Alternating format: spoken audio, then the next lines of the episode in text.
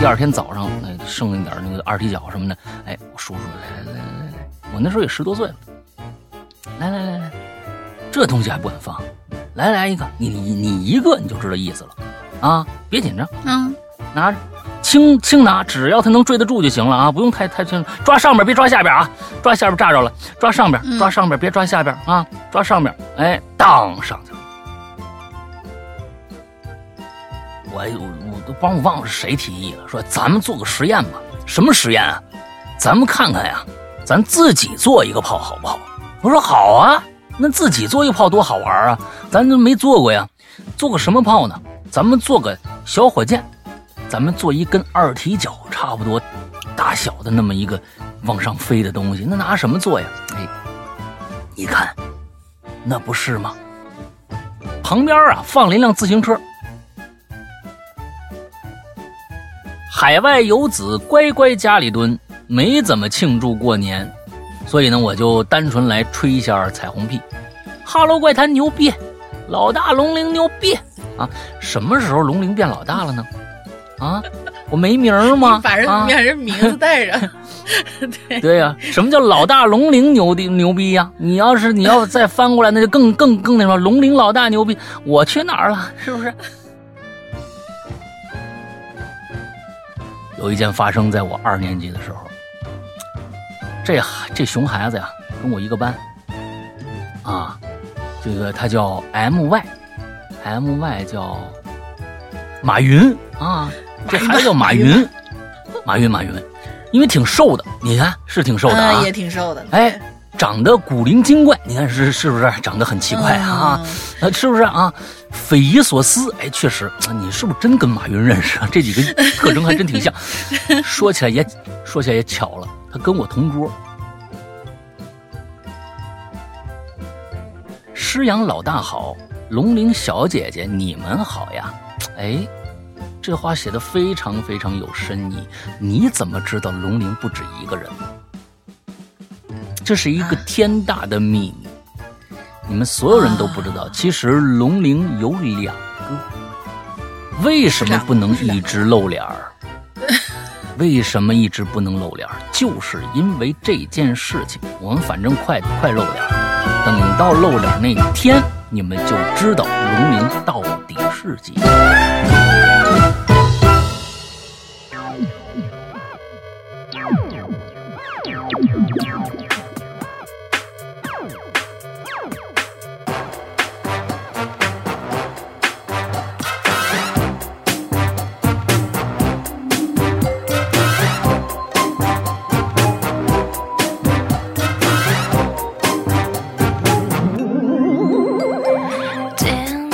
各位听众大家好，欢迎收听影流连，我是石阳，我们回来啦。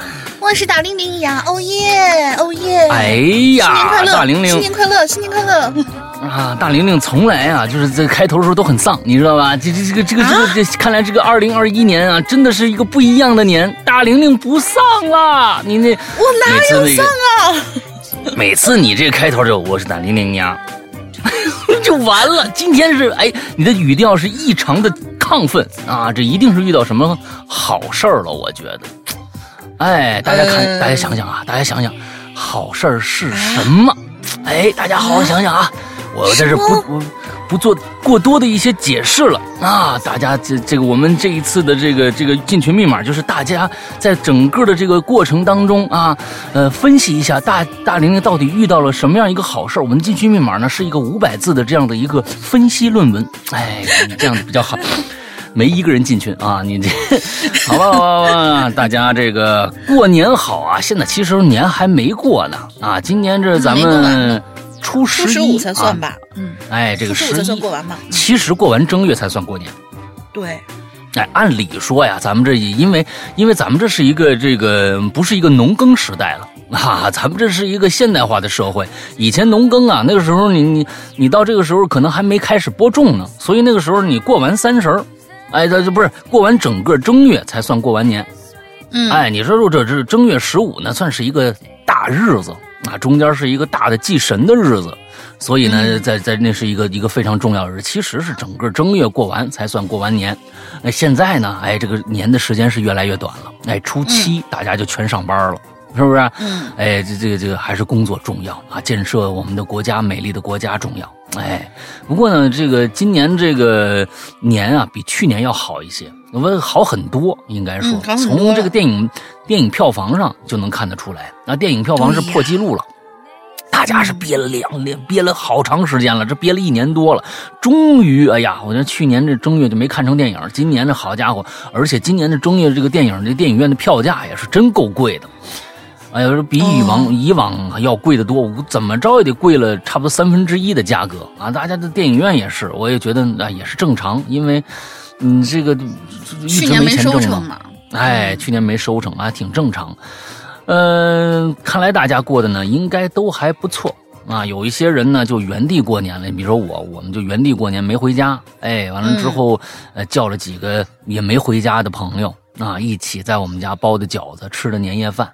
啊，呃，挺好，嗯，挺好，挺好。那、呃、其实也不知道大家过得怎么样，要是想聊一聊咱在以后的，这在这个春节期间遇到什么怪事儿了，是不是？哎，在以后的话题里面给我们提提一提就成。那、啊，嗯，好吧。哎，咱们直接进入今天的这个主题了啊。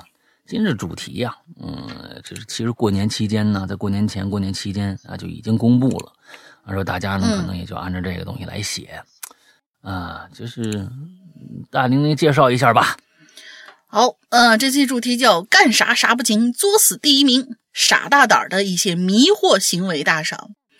因为二零二一年新春最大的一个喜讯之一嘛，大概就是某些地区啊允许放炮了，这个大应该你在朋友圈啊或者什么各种小视频网站也都看到了嘛。嗯、好像仿佛那一瞬间呢、嗯、我们又回到了小时候，接近春节零点，爸爸会点燃一节香烟，抱着几千响的大地红带你出门，嗯，或者一群小伙伴们各自捏着一段香，抓一把散落在地上的小炮、嗯、兴奋的就冲到大街上那种场景啊。嗯，反正一时之间吧，大地震动，夜幕之中尽是繁花。但是呢，这个时候啊，偏偏会有几个问号很多的熊孩子，对于传统年画上手抓着二踢脚的那个很帅的姿势啊异常好奇，或者说把那个点着的炮啊就扔到一些不可描述的地方，比如说像在就是村里面过年的这些同学们，就点个小炮，就不知道扔到哪个，是吧？味道很大的地方，扔到有虾仁的某些坑里面，是吧？对对对对，嗯。而结果呢，一定是自讨苦吃。可是呢，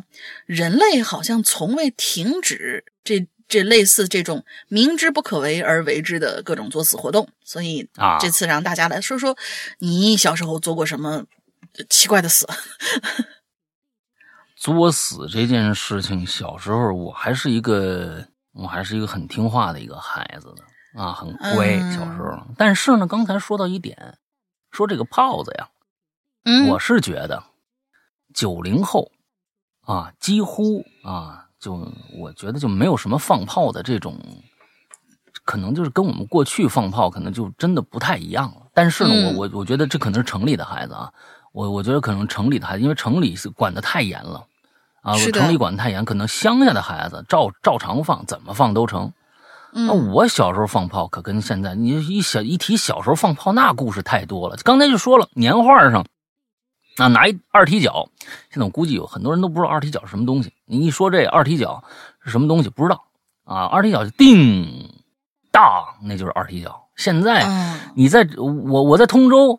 整个过年期间，我就几乎没听着都放炮的声音。谁说北京放开了，说让放炮了？我在、啊、我我几乎远远的能听到，远远的能听到有放炮。我这边在窗户上是能看到的，但是我们院子是没有人放的啊。嗯、我我告诉你，我告诉你，其就是其实整个人类社会，它并不是说放炮这些东西。你比如说每一个佳节，那每一个节日，比如说吃粽子的节日，端午节。啊，各种各样的节物、节日，它都是有习惯的，每个节日都有习俗，是啊、但是这种习俗是必须的吗？嗯、当然不是。所以一个习俗在几年，现在都简化成了吃顿饺子了嘛？哎，十年吃顿饺子了，十年之间、二十年之间，把这种呃这种习惯渐渐淡化掉以后，其实人类对这种习惯也就无所谓了，就没有了，嗯、就就全都没有。所以，就算今年放开了，北京一共有四个地方卖卖炮仗的，嗯，一共就四个地方卖炮仗。完了之后，你说谁为了这个东西还就北京的通通勤，大家你来过北京都知道，那半个小时的车程是属于起步价。啊，这属于起步价啊、哎！你你你这你一般都是一个小时，你谁会花那个时间啊？去再去买炮子，完了之后买回来再找一个能放的地方放呢？我觉得这个已经被消磨殆尽了，已经快消磨殆尽了啊！但是我小时候可是真的是手拿二踢脚点啊！啊，那二踢脚的正确的、嗯、正确的这个燃放方式。当然了，我这我这我觉得啊，这是不不提倡啊，不安全，确实不安全。但是呢，嗯、二踢脚的正确燃放方式就是拿手啊，拿手嗯点，因为大家我看那窜天猴，我估计很多人都放过，就那咻啪那那种东西，一个小、啊、小棍儿，也有一个小棍儿，上面一根比鞭炮大不了多太多的那么一个。你们那个也拿着手捏着放吗？那必须拿手捏着放啊！那我们都是插在一砖缝里面，然后点点完以后，看着它咻抛上去。啊，对，那那个在我小时候啊，放炮的时候，如果看着一男孩啊，咱们不说女孩，男孩夹在砖缝里放的话，我跟你说，夹砖缝里面会有发生，会会发生一个什么样？他不一定飞得起来，有人夹得很死，滋，他们这这都都窜不起来。你那手啊，就轻轻的，有一点摩擦力抓着它，完了一点，蹭一下就上去了，它有个后坐力啊。而且那个窜天猴没什么危险啊，窜天猴它因为后面那啪的一声是在。底下那个冲力以后，但是这个二踢脚确实是有一些这个危险系数的、嗯、啊。这个它是底下也是，先是底下蹬，它是先先底下的啪是跳跳到天上，再啪那一下，那那个东西是需要点胆量的啊。那小时候我跟我叔叔出去放，我爸胆小，我爸不敢拿手里放，嗯、拿怎怎么地放放到这个这个这个地上。我叔叔胆大，我们俩出去。一般都是到春节三十，一般是年三十晚上十二点开始放各种各样的花呀、炮啊什么之类的。基本十一点半，我们俩人就出去了。哎，找一地儿，先把一千响的，现在一千响都不算，都都都不算那个多的了，一万响的也有，一千响的，哎，给挂挂树上。找一地儿挂树上。那个时候，现在你你随便找一地方扔地上就放了。那个时候我们不非常讲究，必须挂树上。哎，要垂下来，那么点着才才叫够味儿。之后放花呀什么的，哎，第二天早上那、哎、剩一点那个二踢脚什么的，哎，我叔叔来来来来来，我那时候也十多岁了，来来来来，这东西还不敢放，来来一个，你你你一个你就知道意思了啊，别紧张，嗯，离远点，拿着，你这这鸟啊，鸟它不快啊，拿香点着了，伸伸远了啊，真的身体的一侧。轻轻拿，只要它能追得住就行了啊，不用太太轻，抓上边别抓下边啊，抓下边炸着了，抓上边抓上边别抓下边啊，抓上边，哎，当上去了。您一次以后就知道这是什么意思了。这就是以前以前放炮那个，哎呦，那以前放炮实在是太多好玩的事儿了啊！就就今天咱们作死这种事儿啊，咱们看看这个，这是手拿二踢脚算不算作死呢？可能也算，炸着人就算作死，没炸着人就算体验，你知道吧？嗯，嗯好吧，确实是比我小时候好玩多了。我小时候就是真的，因为就是女女孩嘛，肯定都是跟在爸爸后面，然后爸爸捏着那个烟，嗯、带着就挂着那个那个炮出去。但是我们呢住在家属院里面，也不敢说是找棵树什么之类，嗯、我们周围也没树，嗯、然后就把它从那个。就是前院后院，就是那个学校家属院前面不是那校区嘛，然后到后院中间有一个有一个走廊，有个走道，然后就在那走道上面拖的长长的铺开，那那时候到底是几千响一万响我也不知道，反正拖拖开一直拖拖到这边，然后点点着以后，因为为什么要从那边甩过去呢？因为我们家的那个前窗台。前窗户是在那边的，嗯、所以就是比如说像我就是有老人在我们家一块儿过年的时候，比如说像我外公和我妈他们说不出来的那种，他们就可以在前窗户上看着，也算沾沾喜气。然后我们就在外面跟着那个邻居家的呃就是叔叔带着他儿子也是这样子，然后看着那噼里啪啦，我们就捂着捂着耳朵就在那看，叮当叮当在那响。第二天早上看，满地红色，特别有过那个过年气氛。当然就是苦了这个对对对对苦了扫院子大叔了啊，但是确实是那个时候觉得一定要那个样子才会有。嗯、就包括到时候长大以后上了那个警校以后，上了警校以后，我们我们没有什么很作死的这种经历，但是。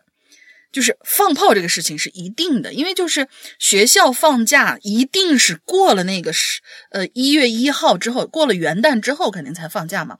然后我们当时在警校的时候有一个这样的传统，就是每年到过年到二就是十二月三十一号那一天，一定要把全校师生集中在操场中间。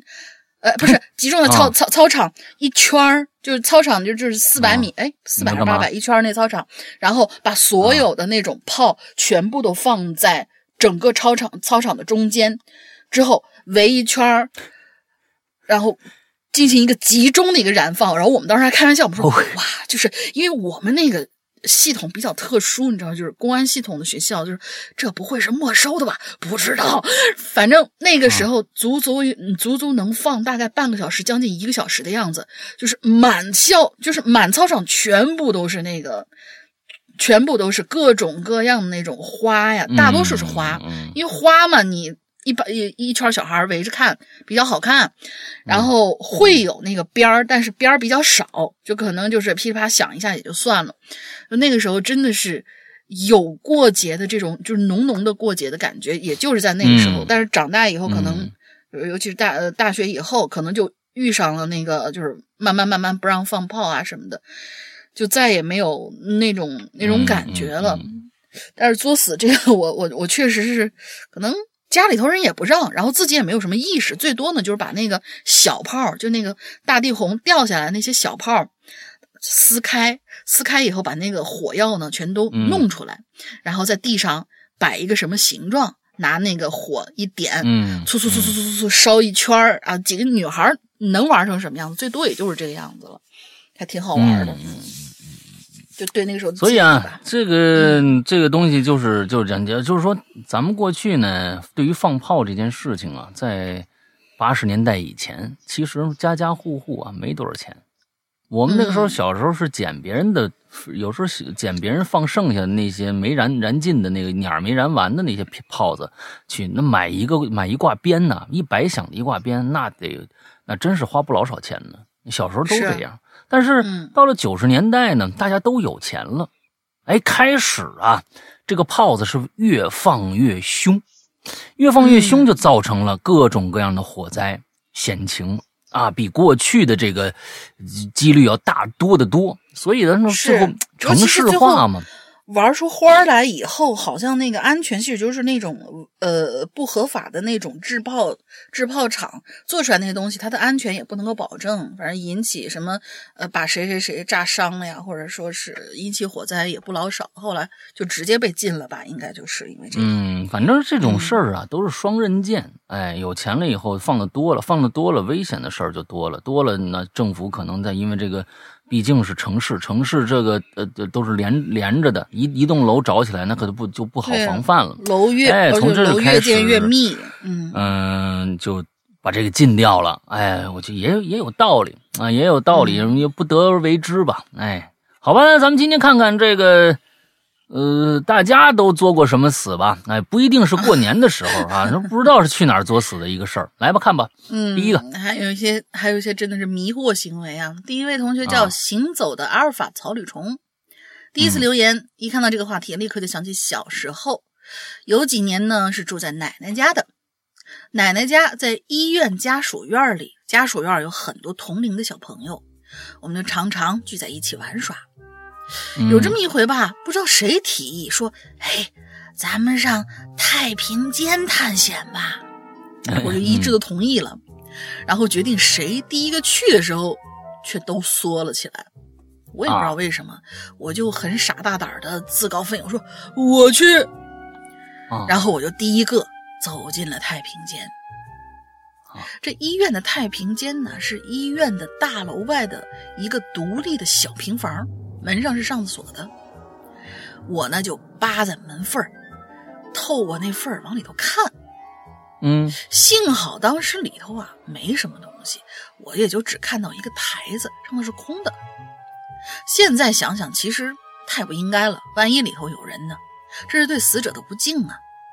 长大之后回忆起这件事儿，我真的是非常不太理解我当时脑回路啊，因为我一直是个特别胆小的人。当时到底是哪根筋搭错了，我要主动要求第一个去扒太平间的门呢？嗯。嗯啊，不知道念完我这篇的时候，我过完十五没有啊？没有没有没有，在这里跟山哥、龙云小姐姐拜个晚年，也给听众小伙伴拜个晚年。哎，挺好啊，嗯嗯，这这反正你扒扒扒太平间什么这事儿少干啊，你这这对对 对, 对少干啊，还好没进去是吧？啊，就是外面看看啊，对对对。下一个叫高一彤，哈喽，二位主播和所有的听众，给大家。百年了，过年好呀，牛年大吉，牛气冲天，春节作死的记忆还真有。那年呢，我在医院急诊实习，年初三啊，时间啊大概啊记不清楚了。哎，来这么一个小男孩，救护车拉来的啊，六七岁。来的时候啊，右手被衣服包裹，孩子和父母哭声一片，父母呢叙述刚放完几挂小鞭，画画了几个这个这个放了几个小挂鞭，孩子路边捡炮子，嗯、突然哇哇叫。打开衣服紧急处理伤口时，我都懵了。右手的手指的食指，右手的食指完全炸断了。妈耶！男孩的爸爸手里攥的攥着那那食指是攥着来的，已经炸断，整个就分开了。嗯无名指只剩一半，就是太着急，在现场啊没找到那半根手指，整个手掌从食指和无名指两个位置一直断裂至掌根。我的天，你们你们这这放什么？这放炸药去了？骨头露在外边，各种肌肉韧带表面。孩子太手小吧，可能估计抓住一个什么东西就捏在整个手心里面，然后相当于是在掌心整个爆开的嘛。到到时候刚刚到我说啊，嗯、到我说，我当时看着差点都吐了。嗯、一定要形容那个那个像一个西瓜被举过头顶，在重摔在地上的现场，裂口不规则的翻出来，那个炮伤太重了，只能简单的这个冲洗呃包扎，建议有效时间内立刻转院。就这么多年过去了，我还记得那个血淋淋的画面，也从来不敢放炮。你这是、嗯、你你这是别人作死的事儿，你知道吧？这小孩作死，就这真的是大人没看好。是我估计啊，我估计这个炮子应该不是小时候浏阳河的那种小鞭了，那个小鞭不至于，哦、因为我被小鞭炸过呀。哎、放炮哪没哪哪没被炸过的，炸着炸着手的呀，肯定炸着过。嗯，那个就是那小鞭完全不至于。绝对不会怎么着的。到后来有一些鞭炮，咱们现在看那个那个鞭炮有些很宽了，它一个呀，其实它过去那个巴拉巴拉巴拉那种小鞭已经不怎么卖了，那个太小了，嗯、声音也太脆。嗯、现在都是叭叭叭叭叭叭叭叭那种声的，嗯、那个粗，我估计是那种炮子，粗一点的、长一点的那种，那个的爆炸力可能真的是能够炸开的。哎，所以。现在我跟你说，呃，刚才我上面说的那一段啊，那那个那那个东西，请勿模仿啊！我上面说的那段，请勿模仿。现在的制炮技术跟过去的制炮技术不一样了，我的现在的我过去的经验和现在的经验完全不匹配，所以千万大家不要去模仿，嗯、拿着手手拿着去放二踢脚啊！现在人家是专门燃放二踢脚有工具的，是那个铁筒子，知道吧？铁筒子完了之后里边扔进去几个。嗯只要点第一个，后面几个连着放，哎，买那铁桶子去，别别拿手放，千万别啊！这现在的这个技术是什么样，我也不知道，是不是支持支不支持啊？那这个兼不兼容，我不知道啊。现在就怕这个兼不兼容手这事儿不不知道，千万别拿手放啊！兼容手可还行、嗯嗯、啊？对，过去是兼容的，现在肯定不兼容了啊！这个这个这个这个东西，大家啊，这个千万不要模仿前面，这给我给我给我。我一看完这个故事，给我吓坏了，你知道吧？刚刚那段，真的，待会儿回去删了吧啊！那，嗯，好可怕。来，下一个，嗯嗯嗯，好，下一位同学，我们小树树的幽气，是阳哥大零零号呀，转眼又长一岁了，真心不希望自己再老下去。放心，不可能的。以前小时候期待的过年，因为有红包，有好吃的。还有犯错以后、嗯、大人那句哎呀算了吧，过年呐，小孩子呢。可是现在啊，啊真就从我妈开始逼婚呐、啊，还有我呢变变成我给各种侄子侄女们发红包，哎呀每次到这时候心滴血呀。所以啊呃有女鬼友有意向的哈，我在一群嗯 V I P 一群。好啦，闲话少叙，开始讲我的经历。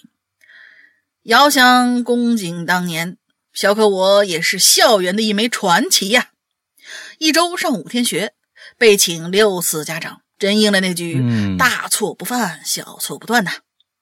记得那还是零七年新年的时候，我呢跟小伙伴用为数不多的零花钱扫荡了商店的黑蜘蛛，嗯、呃，一种炮的牌子啊。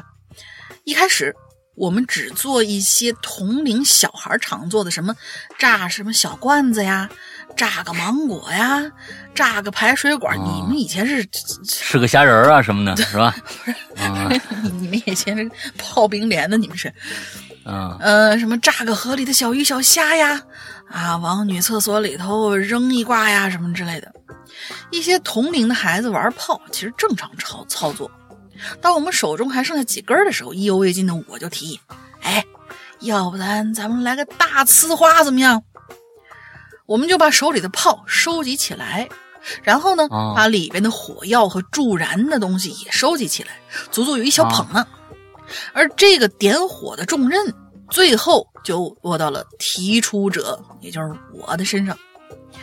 我呢就拿着带有火星的小木筷子一戳啊，这里交代一下，我们在东莞，东莞以前公园里的河边啊是有那种观赏的小花坛的，我们的火药就是堆在花坛边上。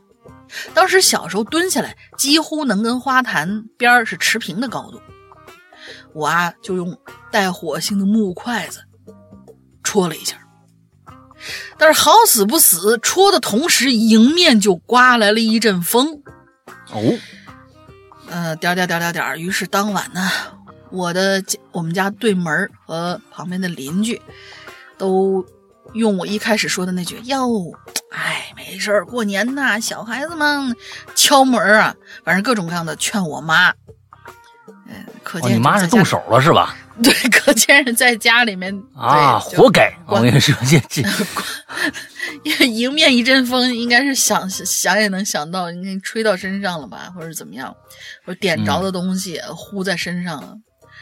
而、嗯、事后顺便提一句啊，眉毛和睫毛真的挺难长的，各位鬼友引以为戒。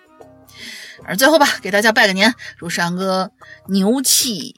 呃，牛年一气冲天，诸事顺意，继续讲述美妙的故事。祝大玲玲，哦、嗯，多喝热水。祝没有人谁青春永驻，烦心不在，烦心不在啊，烦心不在。还有多喝热水。祝女鬼友们，哎，闭月羞花，沉鱼落雁，在新的一年里咋吃都不胖，身体倍儿棒。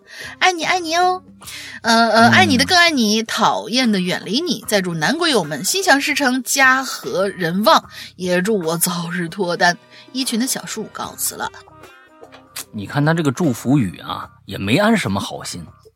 你知道吧？哎，一你人牛年一气冲天，我就一股气儿啊，撒了也就没了啊！一气冲天，上到天上去有多高，你再回来能不能摔死也不知道。哎，再说你，哎，字儿上看着是挺好啊，但是呢，你念出来可不好。青春永驻咱不提了，烦心不在，也就是说什么呢？你出家了啊？烦心不在，哎，凡尘的心已经不在。你说你出家了，哎，成尼姑了。你这个，我跟你说啊，这个东西暗含各种各样的一些、一些、一些这个、这个、这个事儿啊，这个小树啊，完了，我跟你说，他还在作死，你知道吧？烦心不在，你这出家了，你看你这确实啊，出家可不就烦心不在了？哎呀，小时候，小时候这个事儿啊，我也干过，相同的这个事儿我也干过。不过呢，我们没遇到过风。哎，没遇到过风、啊，而且那时候我们是做了一个科学实验。哦，啊，我们是做了一个科学实验。我们回家呢，这这个我们就想啊，这个东西啊，它要是个火箭，能不能飞上去。所以呢，嗯、我呢，我给大家想想想想这这事儿想起来，我现在我忽然看着他这个，我想起这事儿来了。我们一帮啊大院里边的小朋友，嗯啊，我们那家属院里边的一帮小朋友，嗯、从小玩到大的。哎呀，旁边就小学，还有好多呢。旁边的那个小平房的那些那些小小朋友们，哎，一到过年呢，凑到一起炫耀，你今天有什么炮，我有什么炮。哎，那年我们那时候小学四年级，嗯，小学四年级之后拿着这炮啊，说咱们今天这每天这放一个有摔炮，我们那时候还有摔炮。哎，摔炮这现在的啊，这个东西是就可能就是大家都都买不到。小男孩拿着摔炮特别讨厌，到路上就冲着小女孩脚底下就扔，啊、特别讨厌的摔炮。那、啊、小鞭儿，哎，有的说咱们今天这还啪啪啪放小鞭儿吗？那那时候都不舍得一挂放了，就是全拆了，拆了单个放。是，咱们放放小鞭儿吗？我我我都帮我忘了是谁提议了，说咱们做个实验吧。什么实验啊？咱们看看呀。咱自己做一个炮好不好？我说好啊，那自己做一个炮多好玩啊，咱都没做过呀。做个什么炮呢？咱们做个小火箭。咱们做个小，哎呦，我说小小火箭怎么个做法？你看看，咱们不是看过那个窜天猴啊，什么这个那个的吗？哎，咱那个原理咱们都知道。哎，嗯、上面一个小管里边填满火药，完了之后呢，上面膛呢是死的，下边膛是开的。里面插一鸟儿，完了之后呢，鸟儿上去以后，哎，把那个火药一着，底下哗一一冲，哎，就冲上去了。哎，说行啊，那咱们找，嗯、哎，咱也做一个这个。那咱们拿什么做呀？有，咱们今天做一大号的，咱们做一跟二踢脚差不多大小的那么一个往上飞的东西。那拿什么做呀？哎，你看，那不是吗？旁边啊放了一辆自行车，哎，旁边放了一辆自行车。哎，您说这自行车拿什么拿什么做做炮子呀？自行车啊，这握把呀，它是一圆的。我们几个小哥就把那握把给拽下来了。握把它中间是空的呀，就是我拿着空，不管别人了啊，反正我们把这握把给拽下来了。哎呀，这握把行，哎，有点分量哎，这不老少火药呢，大家凑凑吧，凑凑吧，跟凑零钱似的。我呢，我我说我这有一一百一百响的，他那有一百响的，我那有五百响的。过去那小边都是小边，特别小那个边，你你你你你掰开了以后没多少火药往里放。是，哎呦，这一上午我们几个人就团团坐呀，坐在那儿撵那火药。整个差不多全放进去了，他得往往死了压呀，往死了压的。嗯、最后拆开那小小边上那个那个长的那个引引子，哎，拆下来捅到里边中间。我们说咱们放放试试，放放试试看吧。这东西这个不成不成功则成人嘛。哎呀，这个东西咱们找一开阔的地方，咱们找一开阔的地方。之后找了一个地方。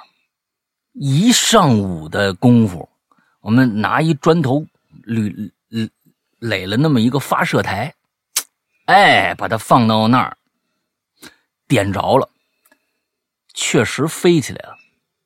嗯，飞了差不多有五厘米的高度。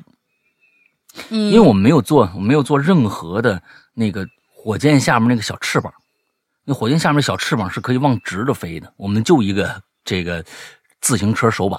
啊，往那儿一放，当时也不知道该怎么做啊，因为别的那个窜天猴没有那个东西，这只有那么一个。哎，窜起五厘米之后，它可就歪了。啊、幸亏当时没向我们这边歪，歪过去一下子就就就窜到地上，哗就过去，到远处还真炸了。我不知道是里边有空气还是什么，没没弄没弄死还是怎么着，到远处真啪的一下就炸开了，给我们吓坏了。哎呀，那个是我我想忽然想起来了，我们那小时候可可能那算是我干的一件拿炮子干的一件作死的事儿啊，冲我们这边过来还真有点危险。那、啊、小时候你们你们这个放炮子的孩子们啊，那这个东西，哎。还是要讲出一点科学的啊，要不然有可能会确实会发生一些危险啊！别学我，别学我啊！嗯，你是说把那个，你是说把那个整个 T 字形的那个靶全都给人拽下来了吗？啊，对呀、啊，啊。哦，他哪什么什么叫 T 字 T 字形的把呀？我们哪有 T 字形的？不是，是那手把，那不是有个胶套吗？哦哦哦！我还说你们从那个整个就是带带就是原先绑框的那个位置，哎、而整个前面那个前梁不不不不可能不可能，我们没工具，吓死胶套，胶套攥下来了，胶套给攥下来了，哦、okay, okay 哎哎哎哎那个啊，还挺危险的。下一个，嗯啊，下一个这个叫沁润啊，下面连着俩啊，嗯，行，沈阳哥、龙玲姐过年好，各位鬼友过年好，刚刚工作的时候。布置单位的宿舍有一件让我现在想起来都起一身鸡皮疙瘩的事儿。就在布置宿舍的时候，我刚用这个胶带把这插排啊绑在床头，并且已经插上了插头，但没有按下插排的电源开关，因为这个胶带啊绑插排，把这插排的这个插口啊都给覆盖住了，那嗯，好吧，嗯，我就索性啊，拿起桌子上的全金属剪刀，去戳那个插口。幸好那个时候插排电源没按下去。在此也想想，也想也想提醒大家，一定要注意用电安全。嗨，你这，你我我首先我想我想说啊，你知不知道那个插排没开电源？如果你知道的话，如果你不知道的话，事后想起来的话，那你是命是大的啊，那你命是大的。如果你是知道用这个方法去开这个啊口的话啊，我觉得呢，嗯，也行啊，也行。那后以后我再给你出个更好一点的主意，你别拿那个剪刀去弄去。以前我也遇到过这个事儿，啊，嗯，你呢，你你别。真戳进去，那个拿一小刀划一俩口，拿那个电源插一插去就就就捅开了。是是，你还你还至于拿全金属的剪刀往进插吗？没那么笨的。我跟你说啊，是另外一个真的是，嗯，用电安全这儿提醒的是对的，用电安全确实需要注意。你你你看看，你干一些什么事儿的时候是不是全断电了啊？这个是确实是这样的，提醒各位小朋友们啊，嗯嗯。下面一个叫彭雪林。哈喽怪谈主持人好啊，新年快乐，本人是潜水多年的鬼友，快要到好闺女二战出成绩的时候了。什么叫好闺女好闺蜜二战出成绩的时候了？什么意思啊？她也她啊二战出成绩了，那是不知道啊。她也喜欢听这个节目，也是她当初安利我听的。鬼影呢陪伴了我们很多个做设计的日日夜夜，在这里啊，我希望他不论结果如何，我都觉得他很棒，嗯，啊，并且支持他的每个决定啊。要是我是对方的闺蜜的话，我就选不，呃，在这里我祝、呃、我我我觉得我闺蜜这次必过啊，嗯嗯，不过也是我好闺蜜啊，这必过是先先得放在前面，你不能说无论如何啊，不结果无论如何，那这个挺丧气的。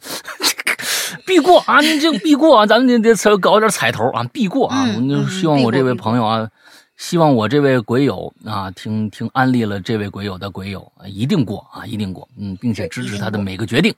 好的，回到主题，嗯、关于我胆大作死的经历有哪些？我是一位学设计的学生啊，学生完了之后呢，我的这个学校啊啊没有可以通宵做设计的教室，但是呢，做设计的学生啊熬夜家常便饭。于是我经常会偷偷的在学校的实验楼关灯做作业。哦，就是说人家都已经熄灯了，你还在实验楼里边啊。我是不爱熬夜的，但是迫于交作业时间的压力，就和伙伴啊约了实验楼顶楼一起做实验。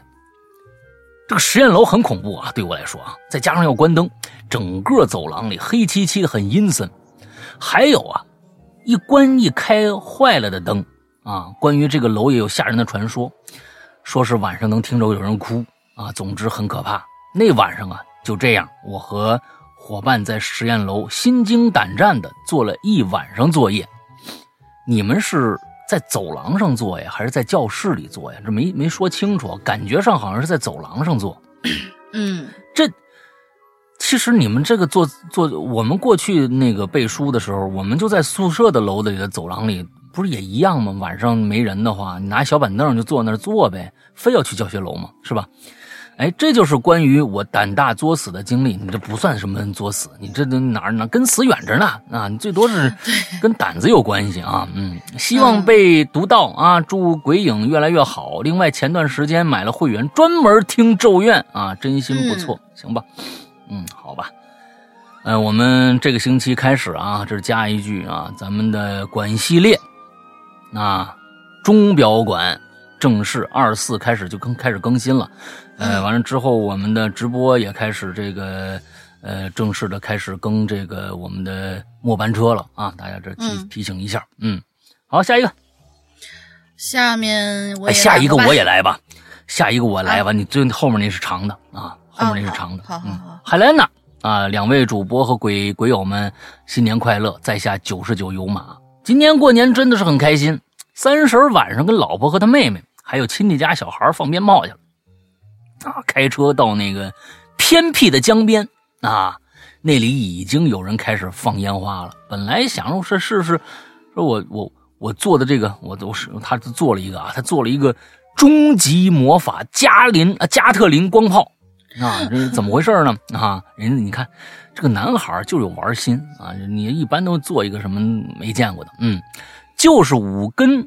拿手上的那种长炮筒啊，就是那个那个过去叫那个什么，呃，彩珠什么的连发那种，砰一个砰一个那种啊，哎，长炮筒，嗯、再拿绳子捆捆上，再加上一些改装的那个做的那种啊，结果还没试呢，条子就来了，哦，黑话都跳出来了，哦，武汉不让放，那也确实没有办法啊，我还是把我终极的加特林炮啊。给没收，还还把我终极加特林炮给没收了啊啊！那只能收拾东西回家看春晚。不过之后啊，在表哥家农村里放爽了。新年新气象吧！啊，祝这个主播和鬼友们牛年大吉！呜呼！啊，呜呼！啊，这这个这这个这个最后是是什么意思、啊？这是一个感叹呃一个感叹语，就是代表哦吼这样子意思哦。嗯、哦，好吧，来吧，下一个，嗯，好，下一个，我们的好久没见的黄药师，嗯，山哥龙玲姐过年好，这期呢我要说一个老生常谈的人类迷惑话题，那就是嗯，收藏古董，直接讲吧，不废话了，是这样的啊，我呢有一个忘年交的老哥，是他给我讲的，嗯，那时候。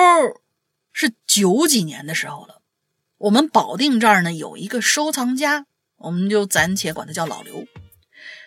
这老刘啊，喜欢收藏、呃、收集一些稀奇古怪的，反正是古董啊什么的玩意儿的。有一次去秦皇岛玩，就看见有个渔民呐、啊，打了一网很重的东西，扯上来很费劲吧，捞上来一看呢，里头居然有一个。蛋形应该是卵形的一个一个小壶，怪怪的看起来、哦、虽说是壶，但是这个壶啊像壶，但是没壶嘴儿，也没有壶瓣儿，顶上有一个大拇指指甲盖那么大的孔、哦、这怪壶上面是那种蓝底儿，俗称俗称樱花的青花瓷、嗯、白瓷白底儿呢应该是属于洋花，上面印着海八怪、嗯、什么海马，还有章鱼，一些、哦、呃无性无形的一些海生物。这人一看呢、啊，就哟，这个稀罕啊，特别喜欢，就问那渔钱，呃，就问那个渔民，这打一网这多少钱呢？问好了价格，说是嗨，那就这一网算我的吧，然后就把这个壶啊给带走了。嗯，到了家之后。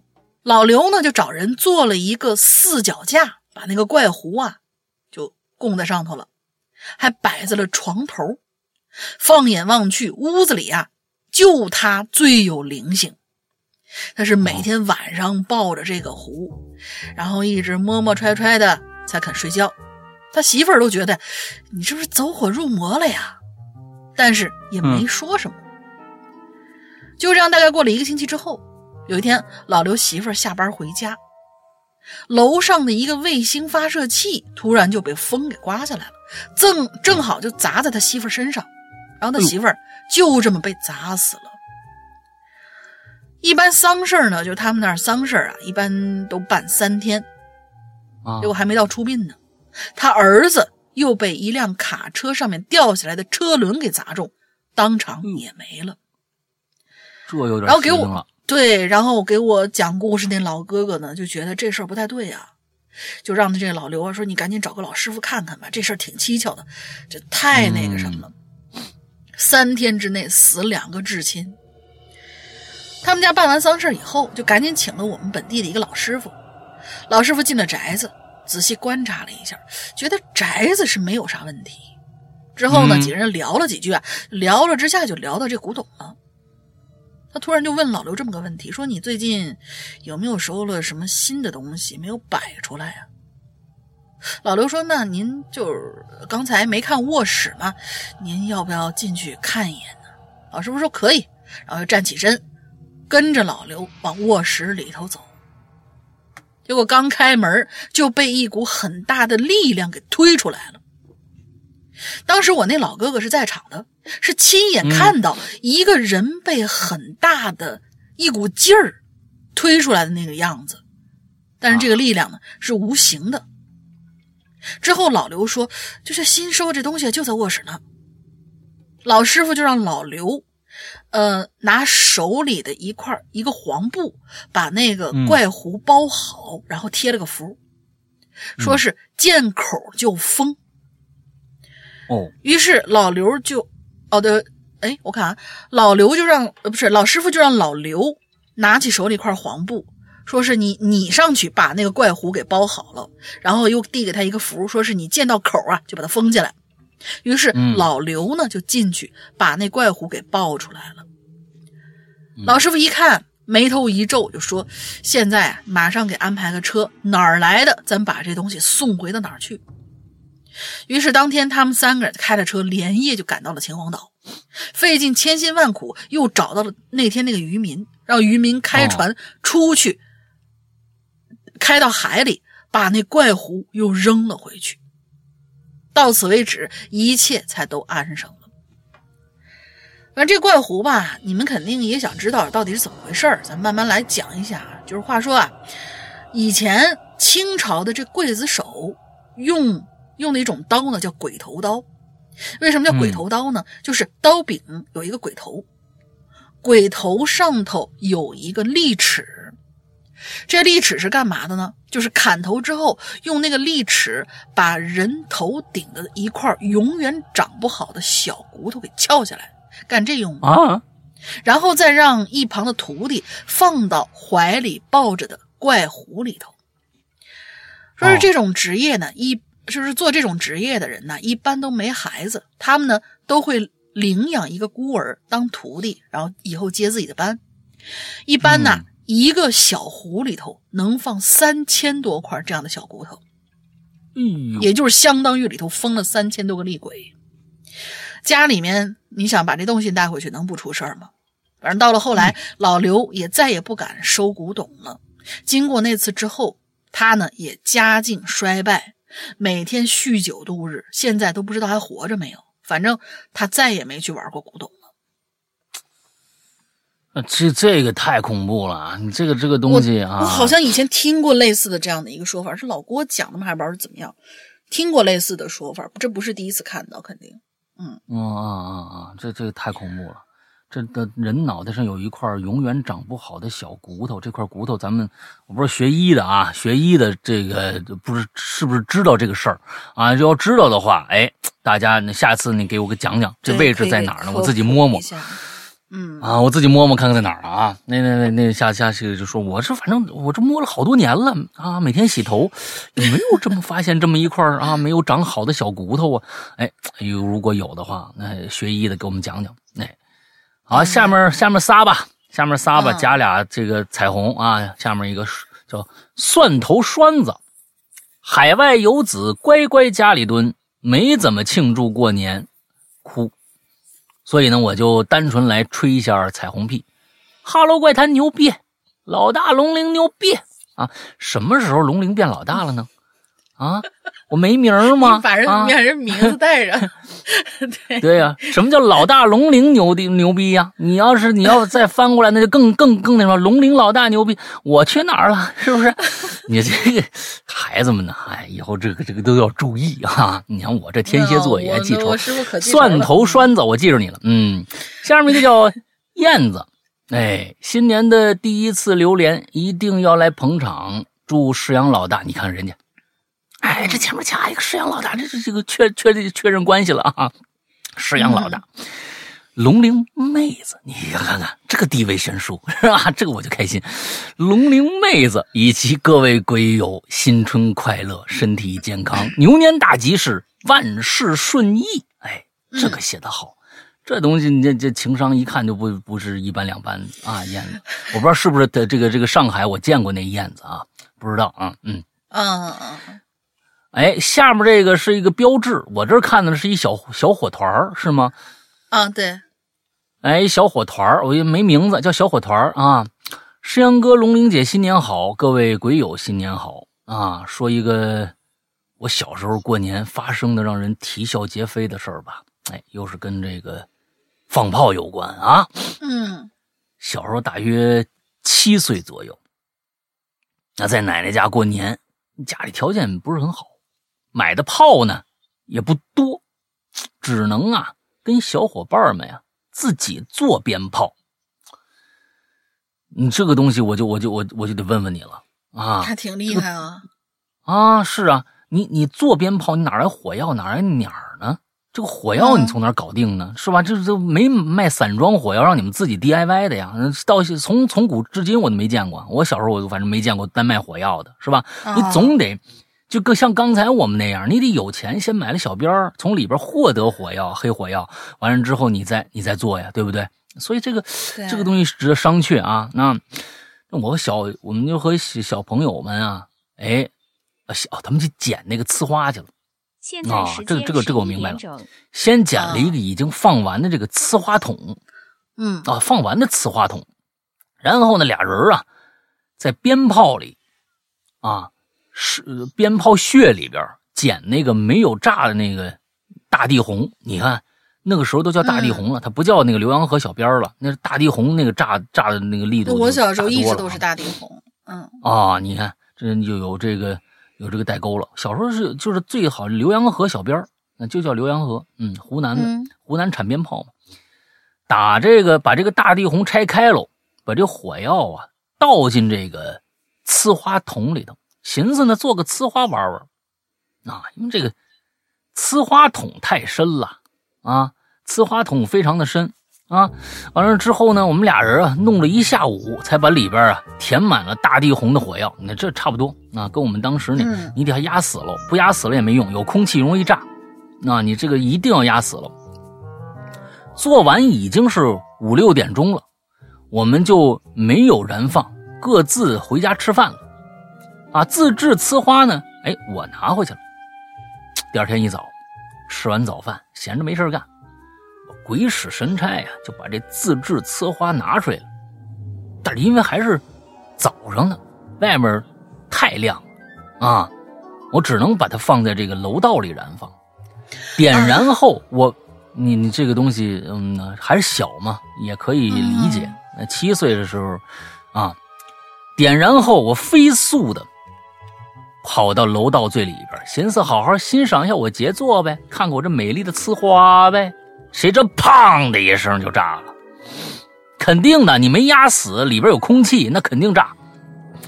那威力把二楼的玻璃都震碎了，我感觉整个楼都在晃动啊。附近邻居听着动静都跑过来了，后来都说谁家煤气罐炸了啊？我奶奶家住一楼。我躲在楼道最里边，奶奶开门出来，直接把我挡在门后了。后来印象中啊，是我奶奶在门后找着我的。啊，你是躲在楼道最里边，你奶奶一开门，正好这门把你挡住了，是这意思。嗯，后来印象中是我奶奶在门后找着我，把我领回家了，跟我说以后啊，呃，跟我说以为我炸被炸没了。啊，被炸得灰飞烟灭了啊，这很很嚣张啊，四处都是你啊。说找到你的时候呢，两眼都直了，吓懵了。哎呀，想想小时候真是快乐呀，是快乐什么呀？没炸着。啊，你这个东西确实是啊，没有一点这个科学的知识啊。现在呢，父奶爷爷奶奶都没了，感觉自己的童年都变得不那么真实了。希望两位老人在天国过得幸福快乐吧。哎，你想想你奶奶当时找着你那个表情，就知道她有多爱你。像这样的老人呢，在天国一定很幸福啊，一定很幸福啊。所以这个东西就是这样，你想做瓷花，首先里边不能有空气，像你们那个，我们当年可是做的，就是还是知道的啊，还是知道的。当时应该是谁的爸爸给他讲过这个这个道理啊啊！你想要是炸的话，第一个，他第一个要没有这个燃放的这个，他就是两边都堵死喽啊，给他堵死喽，他进去他是有咔炸裂开，哎，这个东西是必然的。但如果做呲花呢？嗯，如果火药和火药之间缝隙里面有有有空气，它因为一有空气，它燃这个燃烧就放大，一有空气燃烧就放大，放大在一个密闭空间里边，它就会产生这种这个爆炸的这种可能性。所以你不能有空气，哎，你不能有空气，外面有有一头的话，你不能有空气，哎，你你要做死了，完了之后它只能是往上走。哎，这东西都是科学道理啊，所以呢，嗯、如果还有人再要再做的话，千万啊，你们真要做的话，你可千万要给他查死喽，把那火药还是别做了，我觉得还是别做了。这东西这事都是科学啊，这是科学研究，我跟你说啊，嗯，好了，下面来吧，好吧，好吧，好吧，嗯、下面来两个，哎，两个啊、哦，对，两个，下一位海盐苏达。两位主播好，说到春节放炮呢，我就想起来我爸爸，对，我爸爸小时候，小孩嘛，喜欢放烟花，而且特别皮，就把这炮啊放进塑料桶下面炸桶儿。还有呢，就是把炮啊扔到厕所啊，或者外面有扁扁的话，就插在扁扁上头，砰的一下就能炸开了。跑得慢的就一身都是了，估计嘴里还有虾仁儿。嗯，这就是我暂时听到的一些炮仗的玩法了。估计他自己、啊、你看这没有放过，都讲爸爸小时候。对，哎呦，那小时候炸这个炸桶啊，炸什么的，就是家常便饭。你见着什么东西炸什么东西，你这个东西小的时候，那个时候为什么有这么大的想炸什么东西的这样的一个想法呢？因为那个时候啊，你看看。呃，现在的孩子们长大了，基本上没有遇到过任何的跟战争有过的年代的这样的一个事儿。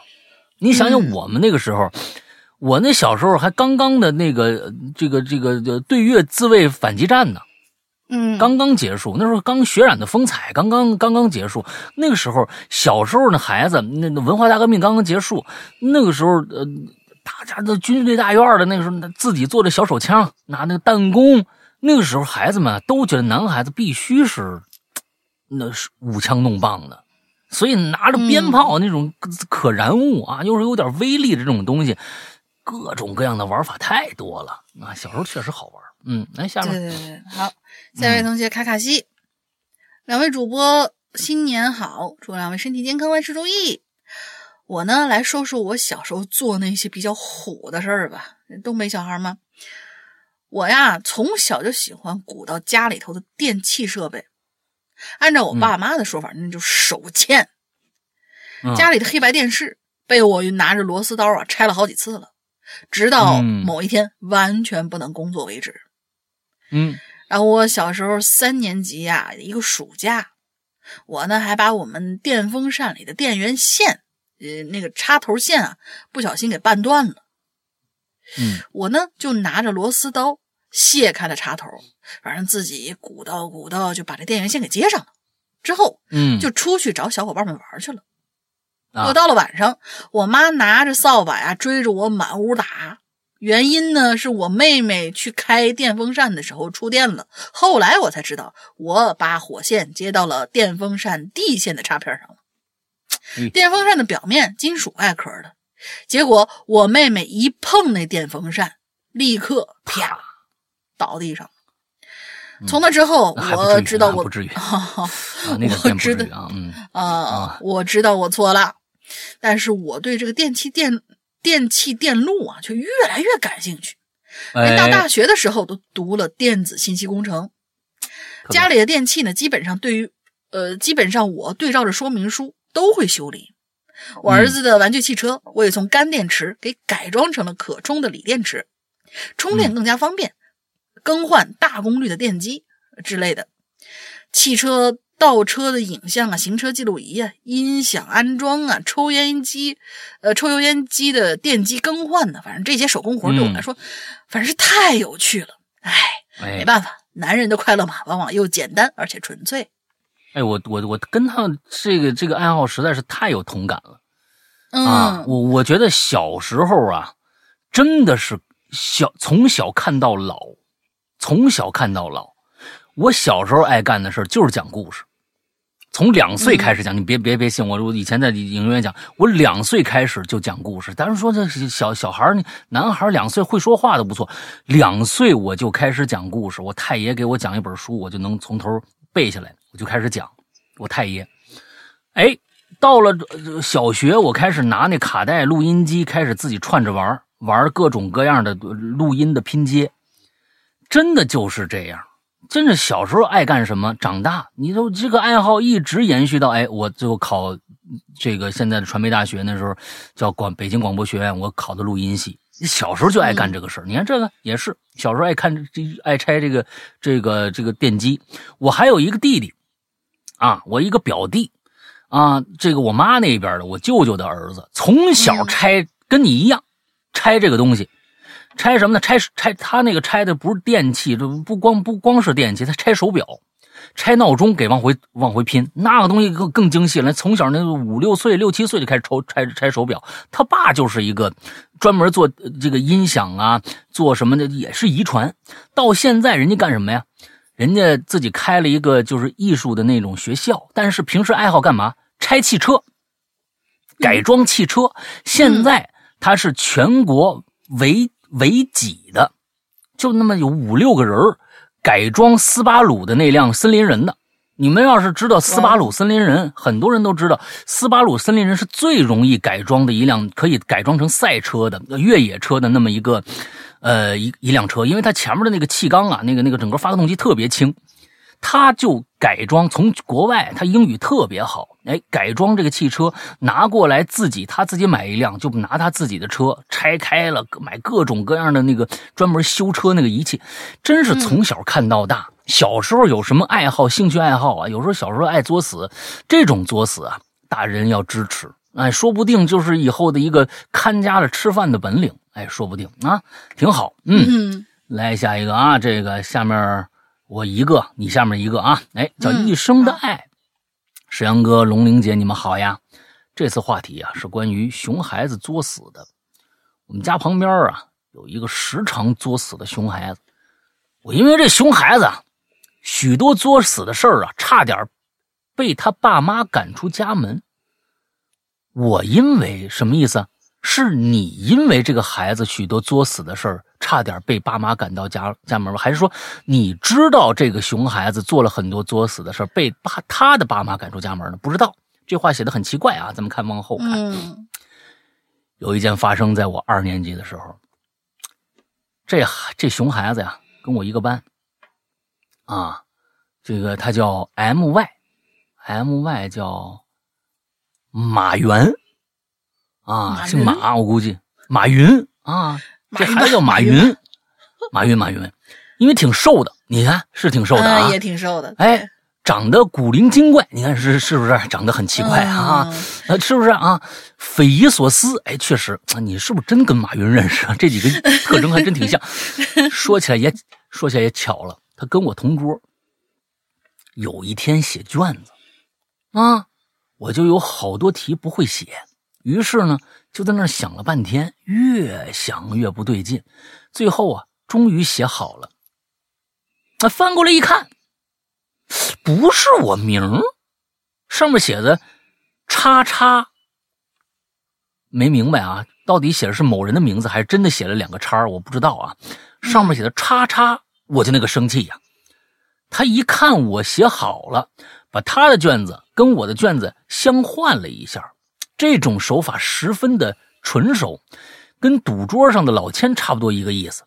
我都气愤的对我都气愤的对他说，啊，马云，快把试卷还给我。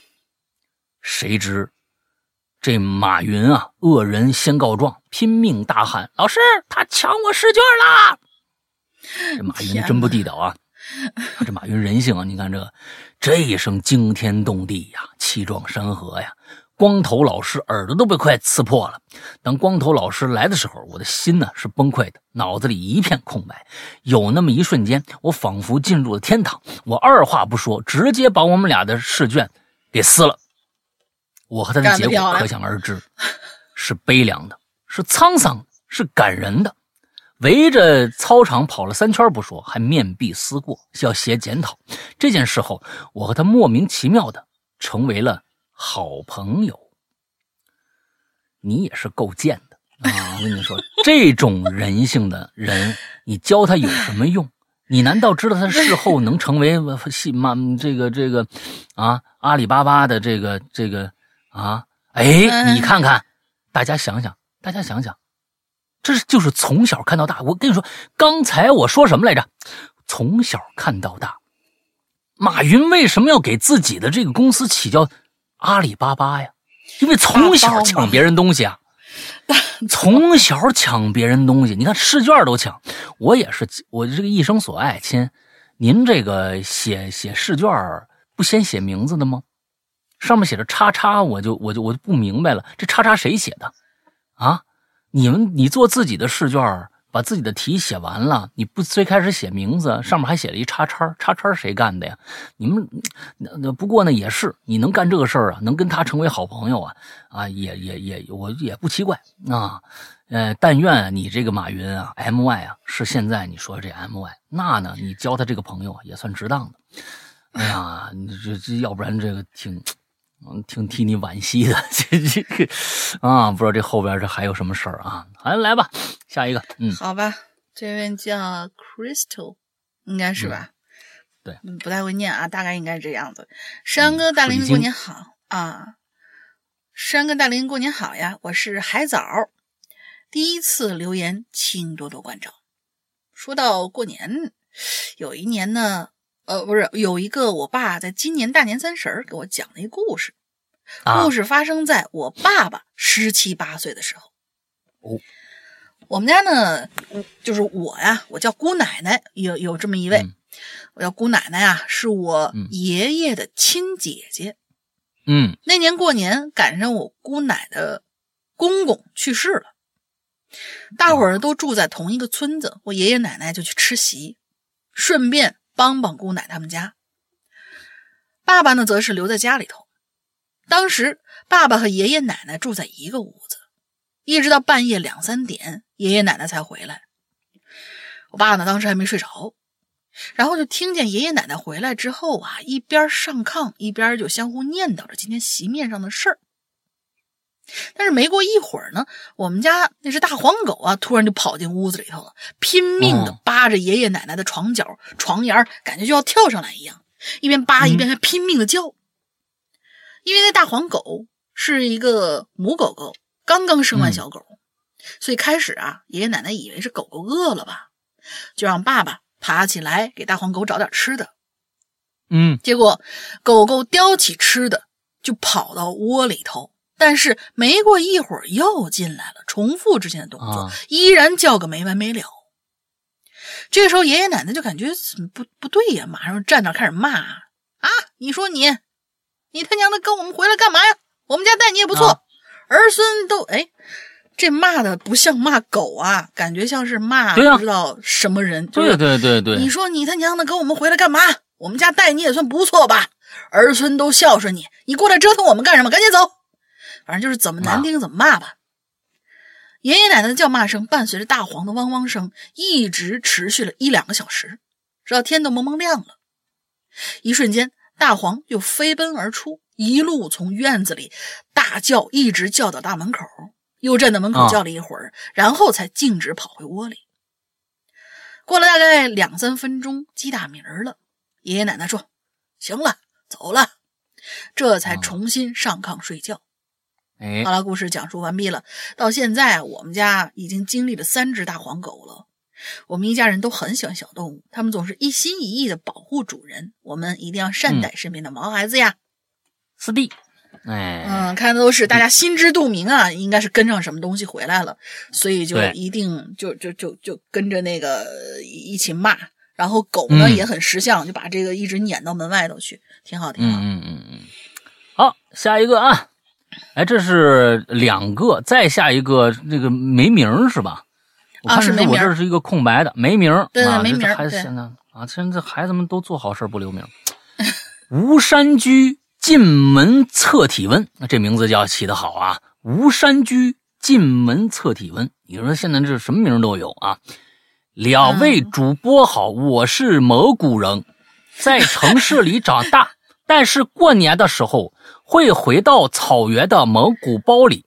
我记得哈喽怪谈，那他们说的一定应该不是偏山西口音的那一种啊，不是，我们是偏蒙古口音，内蒙，我们是偏内蒙口音，大同话。其实，哦、我们哎，我们是偏内蒙口音。哦、哎，我记得《哈喽怪谈》之前就有一个发生在草原上的故事，我听着觉得身临其境。话归正题，那年春天，我大概是有七八岁，大人们喝酒唱歌，我嫌吵，就一个人跑出去玩。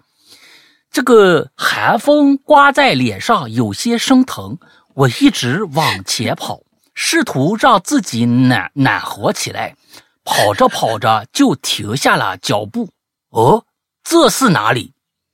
哎，就看到前面不远不近的地方有一片巨大的湖泊，旁边还有一个小蒙古包包。我以为是奶奶家呢，啊，因为奶奶家也在湖边，并且离我们家不远，便跑到蒙古包包前敲了敲门门。哈，当然没人。奶奶在我们家过年呢，啊，我们奶奶家怎么会有人呢？是吧？我就推开门，准备进去暖和一下。一进门，发现果然是奶奶家。啊，家里面的东西跟奶奶家一模一样，我就随便抓了两个炸果子就吃，自己给自己倒了杯奶茶，啊。真把真是不把自己当外人，我把屋里的东西弄得一团一团乱，玩累了就拍拍屁股准备回家，看着月亮的方向往家跑，跑到一半我就看到了一个男人骑着马就站在不远处，哎呀，他好像一直在盯着我，我就有点怕怕了。这个人吧，高高瘦瘦，我不认识，我拼命就往家跑，但是不知道为什么路咱们这么长呢？我跑累了停下来，周围是一望无际的草原，我只是个孩子呀，啊！当时我就彻底的崩溃了，又怕晚上这个哭就把狼给招来了，只能是一边掉眼泪一边继续往前走。不知道走了多久，我就听见前面有妈妈爸爸这个焦急的声音了，我彻底撑不住了就昏过去了。第二天才知道昨天跑错方向了，奶奶家在东边呢，我往西边走的，可是那个房子为什么和奶奶家一毛一样呢？我也不知道了。回城市的路是向西的，我们一直向西走到，直到走上马路，我都没再看到那片湖和那个房子。这件事儿长大之后，我是觉得后背发凉啊！我到底去哪儿了？哎呀，两位主播新年好吧！祝两位在新的一年万事如意，心想事成。说到那些作死的行为啊，我倒是数不胜数的哈。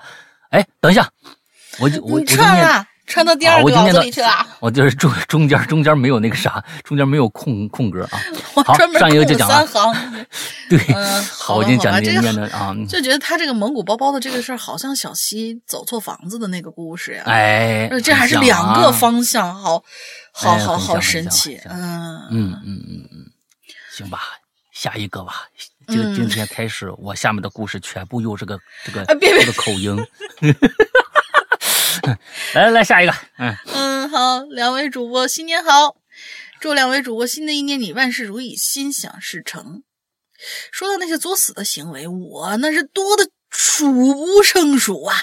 今天我就暂时挑一个跟我堂哥一起作死的事儿吧。我呢是在农村里土生土长的人，什么偷鸡摸狗啊，调皮捣蛋呐、啊，那就是我的代名词啊。大概是我在五年级放暑假的时候发生的一件事儿。我们家后院啊有好几座坟，就树立在距离后院大概一百米的庄稼地里。有这么一天呢，我去找我堂哥玩，到我堂哥家的门外，我大吼了一嗓子：“哥，上我家耍耍去啊！”我堂哥回答我说：“行啊。”那个时候已经差不多到傍晚了，我们俩就骑着自行车一块儿去了我家。到家之后，我们俩就一块儿去庄稼地里疯跑了起来。嗯，因为地是邻居家的嘛，反正我们就窜来窜去啊，窜哪脚一开心。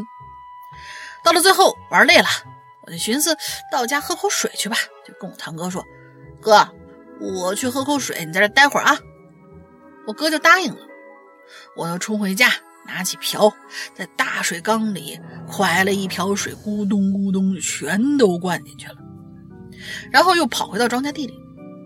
可是这个时候我发现我哥不见了。嗯，那个时候天已经黑得差不多了，我当时就慌了，我大喊：“哥，你人哪？快出来呀！”但是一直都不见我堂哥回我话。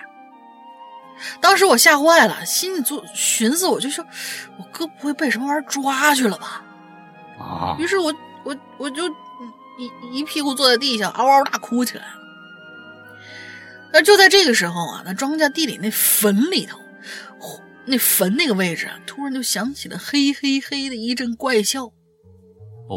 我当时一愣，然后直接就吓懵了，撒丫子就准备狂跑。跑了差不多到家的时候，我才想起来，不行，我哥还没找着呢。我心说，我哥不会被那个坟里的黑黑黑怪笑的人抓走了吧？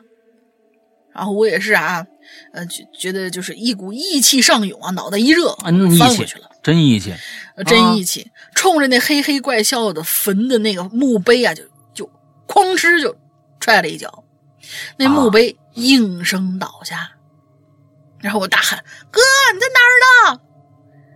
但是回答我的只有沉默，天地之间没有一丝声音，虫鸣鸟叫什么的似乎都在我吼出那一声之后就立刻停止了鸣叫。这时候我突然打了个寒战，我心想，这这这地方怎么什么时候变得这么冷啊？就在这个时候啊，我就听到了一串很奇怪的声音，他说：“嘿嘿嘿嘿嘿，小伙子，你怎么把我门儿给拆了呀？”我脑子里头当时只有一个字儿，难道就是跑？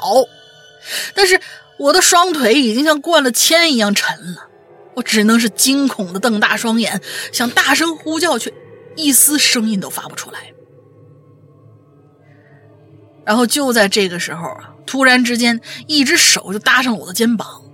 虽说是手，但不如说像爪是是爪子来的要更更合适，因为那两只手，因为那只手上啊是长满了黄毛的啊。就在这个时候，我耳朵边上就炸雷般的响起了一声吼。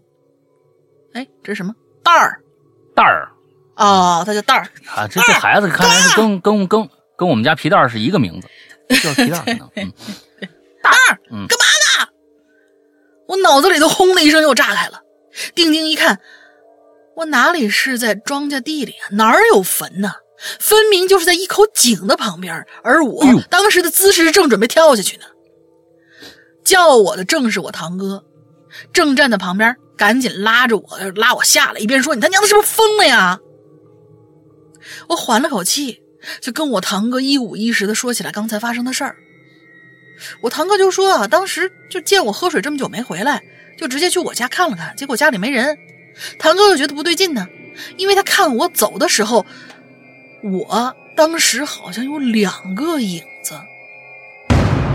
他脑袋里头啊，就忽现呃忽然浮现出了一处地方，就在我家前院的菜园子那口井上，然后就连忙跑去那儿找我。果不其然，正看见我准备要往下跳，他就赶紧大吼了一声。堂哥讲到这儿，我冷汗就落下来了。那时候要不是堂哥，估计啊，现在我也就码不出这些字来了。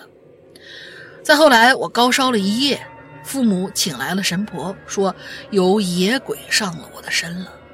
不过现在已经没事了，让我爸去烧点纸就可以了。可是现在回想起来，我还是觉得有点后怕。只不过我很奇怪的是，当时那井水里倒映的我，好像不只有倒映的那个影像吧，就不只只有我的身子，好像还有两只握着我肩膀的黄毛爪子呢。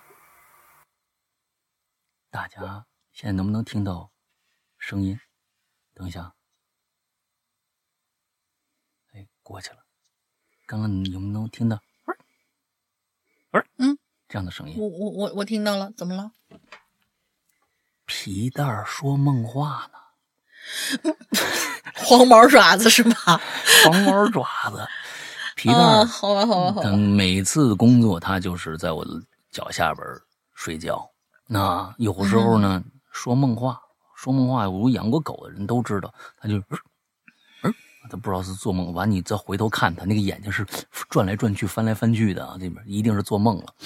啊，刚才说了两句梦话，不好意思啊，不过很应景。黄毛爪子，哎，这个孩子们就叫蛋儿、啊，对对对对，这孩子就叫皮蛋儿、啊，你说说是不是啊？哎，这估计啊，这这就是皮蛋儿给我写的啊 啊, 啊，自己正做这梦呢、这个、啊，对对对，这个蛋儿可以可以可以可以，怪不得没有、啊。下一个叫，哎，下一个叫，原来你是 Q 小熊，哎。嗯石阳老大好啊，龙玲小姐姐你们好，你看看这个，你这个东西就很很有趣的这句话，石阳老大好，龙玲小姐姐你们好呀，哎，这话写得非常非常有深意。你怎么知道龙玲不止一个人呢？这是一个天大的秘密，你们所有人都不知道，其实龙玲有两个，为什么不能一直露脸儿？为什么一直不能露脸？就是因为这件事情，我们反正快快露脸了，等到露脸那天，你们就知道龙玲到底是几个人了。嗨啊，可以可以可以。我是小熊，好久没留言了啊，不知道主播还记不记得我？我就是潜水六十七年。嗯，你这加个顿号，要不然不加顿号，你可就是潜水六十七年了啊！我就是潜水六七年，却现在还在上高中的那个人，我的天哪！ 六七年还在上高中，你小学一二年级就开始听我了？嗯，我从小就听你们节目，算不算童年作死呀？啊，那我觉得算是吧，嗯，算吧。关键我还睡觉的时候听。导致我到现在还记得那天风吹草动时，我听着鬼影吓得打哆嗦的场景。哎，你是不是要讲这个这个事儿啊？现在我就来讲讲自己想要讲的故事。从小啊，我就是一个外表乖乖却内心狂野的人，他不知道你们能不能理解啊？就是做一件错事啊，大家都想不到。会是我做的啊！你外表太乖了啊，做了一件错事都不怀疑他啊，这种人最可恨，嗯、你知道吧？嗯，那天大雾茫茫啊，姥姥姥爷家的这个麻将声打断了我的美梦，我一下子就醒过来了。不知道为什么，我突然很想去探险，哈哈哈哈！小孩子嘛。初生牛犊不怕虎，我想去打猎了，哈哈，自己带着手电就去村子里的一片树林里。夜深人静，大雾挡住了我大部分的视线，只有手电的微弱光芒打开了一丝希望，也打开了那诡异的大门呐、啊。不知自己要去向何方，也不知道时间。就是单纯想找点刺激。不知不觉的，我就已经走到路的尽头。哎，这路的尽头居然是一堵墙，不可思议呀、啊！嗯、森林里没有小兔子，怎么会出现了一堵墙呢？谁能砌这么高的一堵墙呢？红色的砖一块一块垒起来的，像是从地底下爬上来的一样。我当时看着这堵墙可吓坏了，转头想走，却发现后面还是墙。那、啊、这有意思了啊！嗯嗯，天哪，四面八方都是墙，我彻底的失望，失去了希望，瘫坐在地上，手电也掉在地上打坏了，在黑暗中。我低低的哭泣着，也渐渐的失去了知觉。第二天，我发现自己躺在姥姥家的小床上，盖着被子，如同我出门前一样。我就问我姥姥，我昨天有没有出去呀、啊？姥姥就说没有。后来啊，我就问我是不是起来去树林了，姥姥还说没有啊。就是你突然起了床，拿了手电，照着墙一直走路啊，那、啊、就是到了墙根了还在往前走。天哪，这就是我小时候的一件事，不知道是不是真的梦游了，还是姥姥不愿意告诉我在那隐秘的树林中那些真相啊。反正我是没刨根问底儿啊，就当是个梦吧。哎呀，你们一定要选中我呀！上次我的文章就读了一半，让我什么就读了一半？哎、没有吧？啊、我们都是结、啊、呃，都是每次那得问大玲玲啊啊！不是不是，我、啊、我的意思是，我的意思是，咱们每次读稿子的时候，一般都是一个完成的一个作品嘛，啊、对吧？要读了一半的话，啊、你是能感觉到的呀。是的，是的，是的。呃，这个，这这这这个，那好好有点不知道怎么回事啊，嗯嗯啊，让我可伤心啦。好啦，祝两位新年快乐吧，新的一年多出好作品吧。等毕业以后一定充会员支持一下呀。嗯，好吧，那赶紧长大吧啊。嗯嗯，来吧，下一个，下一个这个，我我又忘了这个字儿，真真真真随是吗？刘随生，嗯嗯，石阳哥、龙云姐，新年好呀，我是纳托，啊、哦，纳托。以前过年的时候呢，会和许多小伙伴玩各种各样的炮仗，其中有一种啊叫做寡炮，千刀万剐的剐，要就是就是在纸盒旁边划出火花来，点燃它，这不火柴吗？嗯、就是火柴底下有一个那个火柴头，完了这一划扔出去，叭！哦，这都玩过。OK OK OK OK，、嗯、它呢不会立刻爆炸，而是会停好几秒钟再爆炸。有这么一种新奇的玩法，是把它点燃之后拿在手上不松开，等到要炸没炸的临界点的时候再往天上一扔，这样嗯，不仅可以让它在天上爆炸啊，观赏效果呢也会更好，而且还显得自己胆儿挺大的。有这么一次呢，我们就在草坪上玩这玩意儿，那寡炮点燃之后，我们就比啊看谁拿的比较久，而且要赌谁先扔谁是猪。每一次反正我呢都能撑到最后再扔，然后看着其他人呢一下就扔出去的样子，我就很鄙视的看他们，咧着嘴嘿一声冷笑。结果有一次玩脱了，光顾着瞅别人了，忘记读秒读到哪儿了，等到我扔的时候已经晚了，手被狠狠的炸了一下，嗯、但是还好，也就是狠狠的疼那么一下，然后就不疼了，就脑子炸的有点懵。嗯、当时所有小孩都尖叫着跑开，只剩下我一个人很平静的，留下了悔恨的，而且疼的泪水。嗯，与此同时，我还要在这里控诉一种劣质。呃，一种劣质率很高的鞭炮吧，叫冲天炮，可能因为太便宜吧，五、啊、块钱就能买一大把。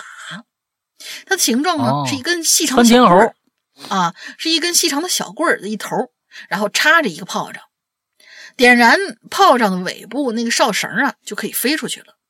嗯，这种这种鞭炮的魅力在于每一根飞出去的方向那完全是随机的，无法预料的，可能往左、嗯、也可能往呃可能会往左前方，也可能会往右前方，也可能会飞向正前方、嗯、然后正上方、嗯、速度之快呀，跟火箭发射一样，嗖啪，然后就完事儿了。嗯，每年呢我都会在外婆家里头把它架在阳台上呃阳台外的墙上玩。有的时候呢、嗯、就会把晒在阳台挂衣绳外面的被套啊床单啊给炸坏了。哈，所以说挨顿打也没什么吧。但是不知道为什么几乎每年都会买这个。嗯，老有几根呢是向后发射的。还有一根就会像是安装了定位系统的导弹一样朝后射过来，一个急转弯，然后啪打中我的左后脑勺啊！打中之后呢，我这头发就被烧烧焦了，那片周围的头发呢就变得又秃呃又卷啊！我曾经点燃之后，马上躲到阳台的里阳台里屋看。结果那个炮仗居然直接穿过纱窗门，然后还实现了精准打击，以至于以呃以至呃由于以前呢我一直留的是平头，秃的那一块你就会显得特别明显，所以我过年拍的照片呢全都是呃右侧照或者是正面照。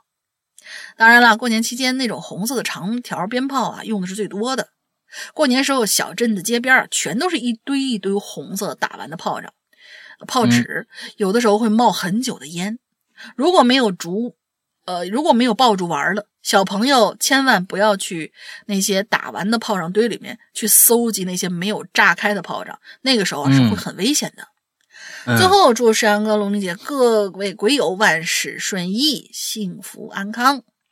嗯，哎、这个真的就是、就是、这个真的是作死，就是比赛谁谁先扔那个那个真的是作死。嗯。对对对对对，那个刮炮啊，嗯，个儿不小呢，比鞭炮过去那小小边儿要大很多啊，不小呢。但是那个东西其实，我是觉得它有一股，它有它和摔炮啊，有这这两种炮子都有一种特殊的魔力，特别好玩。嗯、我特别喜欢玩这两种炮子，一种炮子为什么男生都爱玩摔炮呢？你这这摔炮它有一种掌控感。就是我不需要点燃它，我往哪儿打它就炸哪儿，就感感觉我手里面真的拿了一个什么，有有有，有巫师啊！我哎，我我有功夫，就过去看那个、啊，就有点像那种功夫片里面那种武侠片，往地上往往地上一摔、啊，然后一阵白烟，然后你就不见了。哎，完了之后过去那个那个那个什么叫？古龙的那书里边写的那个啊，一掌击过去，那个就就石头就废就碎了，什么这个那的，哎，就跟那个差不多。啊、而摔炮呢，呃，不是那个刮炮呢，哎，好处是在于我不需要点一根香或者点一根烟，随时可以点燃它。嗯，这两种炮子跟那种小鞭就是最不一样的地方，但是这两个也贵，嗯啊，这两种也贵。嗯、摔炮呢便宜一点，这个这个这个刮炮贵一点。这个东西，哎，小时候这这个东西玩的真是，嗯，现在想起来真是挺爽。你要是现在给我俩刮炮，给我俩摔炮，我也愿意出去出去玩去，啊，现在还想玩呢啊！好嘞，下一个，行吧？叫做眼镜家具店二小学校路上，你这这起就其实现在你们这孩子们起起名是不是是不是就随便盲打几个字儿，完了就赶紧起个名，管它叫什么呢？是不是？这算好的？眼镜家具店二小学校路上，这这。真的是，嗯，两位主播好吧？啊，我是一个新新榴莲选手啊，你们可以叫我糖块儿。我是二零二零年十一月开始收听你们节目的，哎，这点要表扬一下啊！好新鲜啊！这十一，哎，十一月刚刚听我们节目就来留言了，这个很好啊，很好事，嗯，很好，很好。废话不多说，直奔主题，那是我哥呀回来和我们一起过年的一次，到了有这初一吧。啊，我那大年初一，我们全家人上街溜达去了啊。这个我和我哥呀，其实这个相差十二岁呢啊。我也在，我当时的我呢，也差不多十岁左右了啊。我哥呢，就拿着这个窗台上的鞭炮往地上摔。你哥也是啊，这鞭炮往地上摔，他也不不响啊。我那时候刚出来，忽然就听砰的一声，吓我一跳。立刻摔倒在地。我在我哥哭笑哭的情况下，捂着屁股啊，往那个靠住窗台一顿揉，鄙视的看着笑倒在地上的老哥，我给他了个白眼儿。我哥呢，哭笑的站起来说：“没事吧？你玩不？”哎，递过来一个，你那是摔炮吧？不是鞭炮吧？哎，我板着脸，也可能是点燃了以后给他扔地下了。他没说呢，没说点燃啊，嗯、不知道啊、嗯。没想到直接摔到脚背上，我顾不上屁股上的疼痛，立刻往外跳。而老哥却一脸黑线的说：“切，是个哑炮。”但当他看到我时，不由得又笑哭了，笑得我恨不得马上告诉我爸妈。现在想起来，如果换做我是我哥那视角，我笑得比我哥还猛，哈哈哈哈！我的新年故事讲完了，你也是没遇到过什么事儿，你知道吧？啊，对了，主播啊，那个群呢、啊、Q Q 能加吗？我只有微信 Q Q 啊，我只有微信 Q Q、啊。你什么？你微信和微信，微信是微信 ，Q Q 是 Q Q 啊！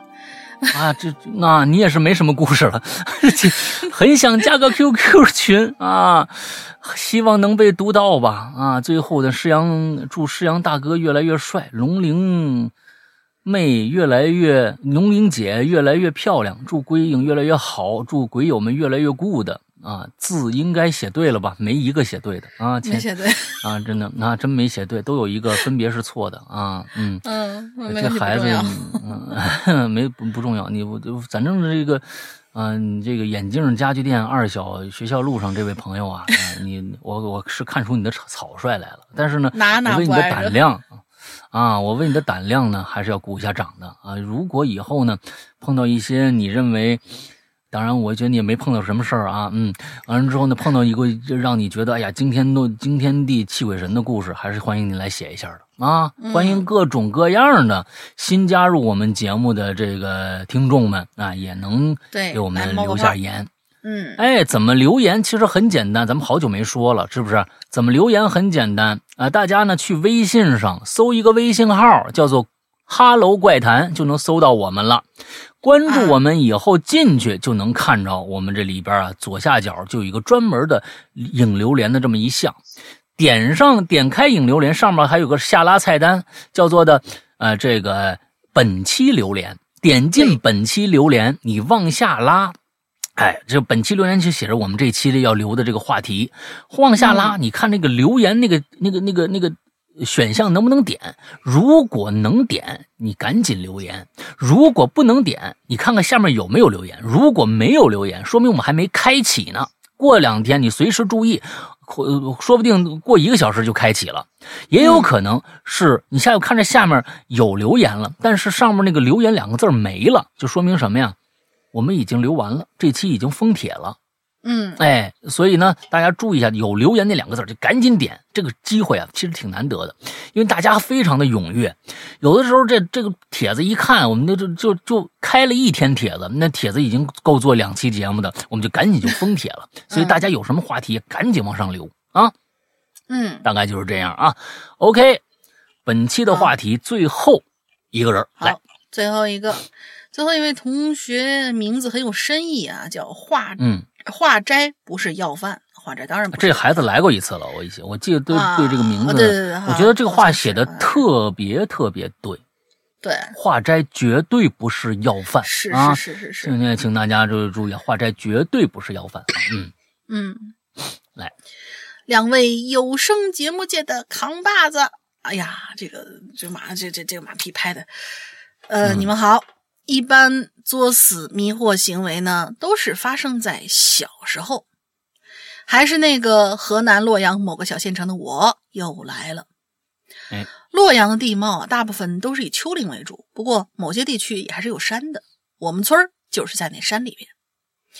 小的时候经常跟小伙伴们去小河里抓抓鱼啊，抓抓螃蟹什么的，与其说河，不如说是条小溪更准确。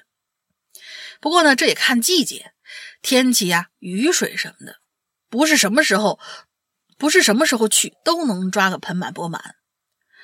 有一年炎夏，大概我七八岁的时候吧，有一个愉快的周末，我就跟着几个往常的小伙伴们又聚在一起，一块准备出去玩。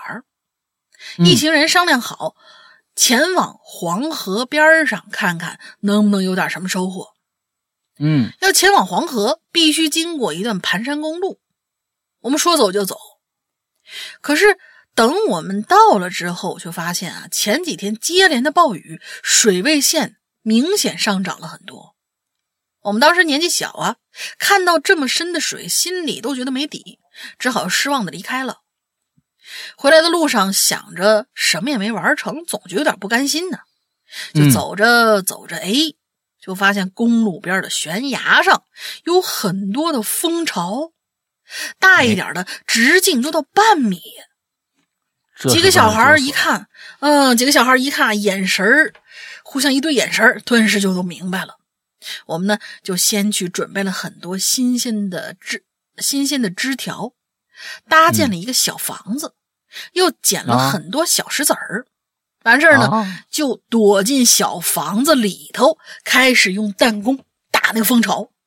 我天，你们够行的呀，弄点枝条就能搭一房子。啊、好家伙，你这可以、啊、好厉害啊，好厉害啊！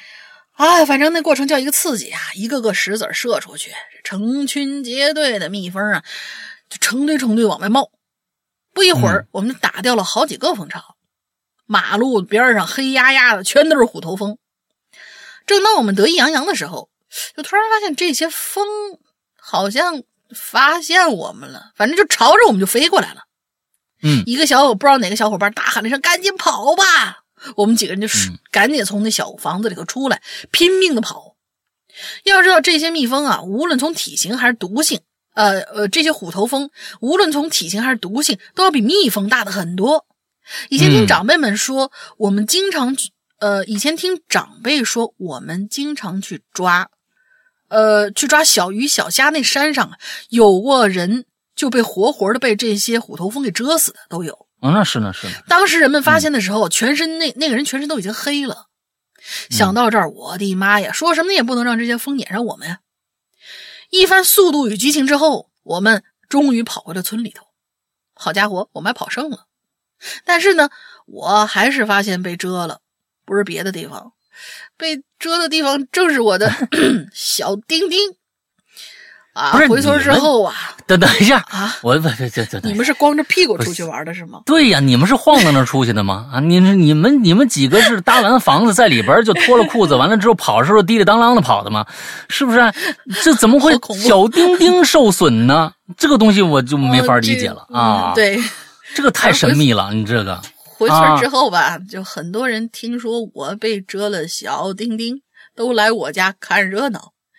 嗯，到现在。我只记得我坐在一个院子的中间的一把椅子上，顶着红肿的小丁丁，被村子里的人们一个一个过来挨个观赏。这个太耻辱了！哎呀，太耻辱了，这个太耻辱了，太羞耻了！这个事情好恐怖！啊、你说你没收门票吗？你这个是不是没收门票吗？你哎呀，好家伙！你们村子里面也是没什么个个见过什么世面，这个好家伙，这个东西，嗯嗯，行，好吧，这故事就到这儿了啊。现在它完好无损，但是如果现在我肯定不会搞那么作死的事情。行了，各位鬼友，你们也啊各自珍重吧，不要作死。啊，哥，林姐注意身体。五十六年之后。为什么是五十啊？五六年之后，我希望还能够听到你们的。为什么是截截止在五六年呢？我们是五六年之后，我们要打算散伙还是怎么着？啊，反正就是五十六年之后吧，希望还能够听到你们的声音、嗯、啊。五十六年还是靠谱。五十六年不太靠谱，不太靠谱。我觉得我我是撑不到那个时候，五十六年之后。哎呀，我觉得我撑不到那么那么久啊！五六三十，哎，五六三十，三十年之后还是可以的，对吧？三十年之后争取吧，嗯啊，行行。哎呀，这个东西啊，现在孩子们呢，其实小孩儿，过去我们小时候，你们还能见着蜂巢呢，就是说你在城市里边也是能见着蜂巢的。我见过蜂巢、嗯、但是那个时候、嗯、小时候抓蜜蜂有好几种蜜蜂，有一种蜜蜂呢它是它是不蛰人的，哎，那种臭蜜蜂，我们就管它叫臭蜜蜂。啥玩意儿？哎，它是没听说过，叫臭蜜蜂。啊、哎，为什么叫臭蜜蜂？不蜇人呢？不知道，我到现在都不是那种蜜蜂。你们不会是把苍蝇当成蜜蜂了吧？啊、当然不是，当然从厕所里飞出来臭乎乎的，啊、滚蛋！那我们去的地方也不一样，那这花上花上有那个臭蜜蜂啊，就我也不知道为什么叫臭蜜蜂，它它不蜇人。还有一种就马蜂， okay. 哎，这马蜂可是真蜇人。嗯啊，还有就是各种各样的蜜蜂吧，呃，被蜜蜂蜇过没有？当然蜇过啊！因为小时候其实那个孩那时候孩子们呢，其实说实在的，那个时候我们身边现在想起来还是有很多危险的。嗯，那时候不够规范，对危险的意识呢，大家也都知道，但是疏于防范啊。不过那个时候就你比现在的孩子强的一点是什么呢？如果在当时你没死了的话，啊，我知道现在这个生存生存的这个技能啊，会比现在的孩子呀强点。现在的孩子其实可能就知道、呃、听说过蜜蜂啊蜂巢，哎，这个这个蜇人，他不一定你要真真是见着蜂巢了，他不知道该怎么办。嗯、哎，不一定知道该怎么办。那个时候你那个蜂啊，蜜蜂，你们千万孩子们千万记住了，蜜蜂呢它首先蜇了你它就死了，之后呢它有好几种蜜蜂，有一些呢只有毒刺儿，毒刺儿扎进去以后，一个小刺儿扎进去以后是疼，还有一种蜂就跟蜘蛛一样，它是带毒液的，还有一种蜂带毒液、嗯、那种蜂扎进那个毒液，有的时候你会肿一大片就肿起来了，还有一种情况下、嗯、你过敏，你对那种毒液过敏，扎一个你可能就能要你的命、哦、有可能会发生这种情况。我见过对我见过对蜂类产品过敏，像我妈就是蜂类产品过敏，什么那种、啊、那个那个蜂蜜，她只要喝稍微带一点，就咱们平常买那个什么统一绿茶什么之类的东西，里面不是带有蜂蜜调味嘛？她、啊、只要喝一点那个东西，她、啊、的嗓子就可以出现就是那种咳嗽痒的那种情况，她、啊、绝对不能沾蜂、啊、对，绝对不能沾蜂产品、啊、我觉得也跟那个是有关系的啊，不知道，咱们我这个反正这是我知道的一些东西、嗯、所以对蜜蜂啊还是敬而远之，人家毕竟啊辛勤的采蜜，你一说说得多成千上万的给组组成那么一大的一个那个那个蜂巢啊，里边全是蜂蜜，你说这个人家不容易啊，就少离人远一点、嗯、啊，离人远一点。好吧，今天的所有的故事都结束了，不过在这儿呢要提醒一下，今天的节节目的结尾将会有一个特别节目。嗯啊，特别节目，我们呢在结尾会放出一张完整的 E P， 这 E P 是什么意思啊 ？E P 就是短专辑啊，不是长专辑，短专辑时长二十分钟，是我们的一位鬼友，名字叫做施瑞的最新的作品。他这张作品呢，是其实是在情人节那天发售的啊，情人节那天发售的，嗯、呃。呃，一共里面有三首歌，但是呢，他用一些情景的方式把三首歌完全的串在了一起，整个串下来了。所以呢，呃，我是非常的喜欢这张专辑啊，而且有一首歌其实大家是听过的啊，在去年我们的结界二零二零，如果大家听过的话，结界二零二零最后一集，当时有很多人都哭了啊，听那集很多人都哭了，呃，里边的背景音乐啊，这个 B G M 和最后的主题歌就在这张专辑里面出现了，叫做破茧、嗯、是最后一首歌。所以呢这张专辑推荐给大家，我我们放到这张整个的这个我们的呃这个节目的最后，整张专辑放出来给大家听。如果大家对我们的这位鬼友施瑞的这个才艺啊啊这个才这个这个还是比较喜欢的话，欢迎去大家去这个叫网什么云音乐的这个平台，我们现在不能说这全名啊，一说全名我们节目上不去了啊。这些这些呃平台们互互相的这个各种嫉妒啊，你不在我们平台不能说别人的平这名什么这个那个的啊，就很很操蛋的啊。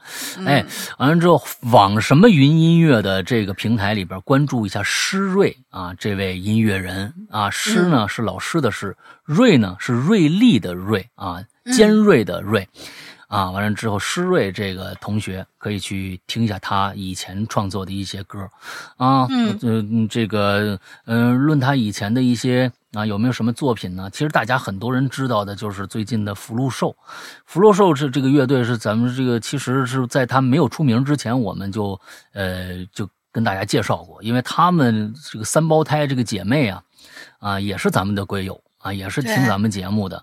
哎，完了之后呢，他之前呢有一首非常有名的歌啊，叫做《留住》啊，估计他的歌迷都歌迷都知道这首歌。这个《留住》的这首歌啊的编曲就是施瑞啊，编曲就是施瑞，不是作曲啊，嗯、是编曲啊，就是施瑞。嗯、所以呢，大家可以去呃节目今天节目的。呃，结尾可以把这张整张专辑，哎，来听一下。之后如果要喜欢他的话，啊，就去关注一下施瑞。嗯、最后呢，再说一下我们的这个，呃，这个会员制啊，我们的会员制呢是在我们自己的 A P P 里边的啊。我们的 A P P 呢，大家就去那个 App Store， 安卓、苹果都可以啊，去搜一下，不是搜哈喽怪谈啊，而是搜鬼影人间，是我们的老名字鬼影人间，搜一下我们的鬼影人间，哎，就可以搜到了。安卓用户我建议大家去一个叫豌豆荚的这么一个商城里边去下载这个 A P P。 其他的呢，你要是嗯，我我怕你们下到了一些不是最新版本的一些东西没法用啊，就是去那里边去下载一下。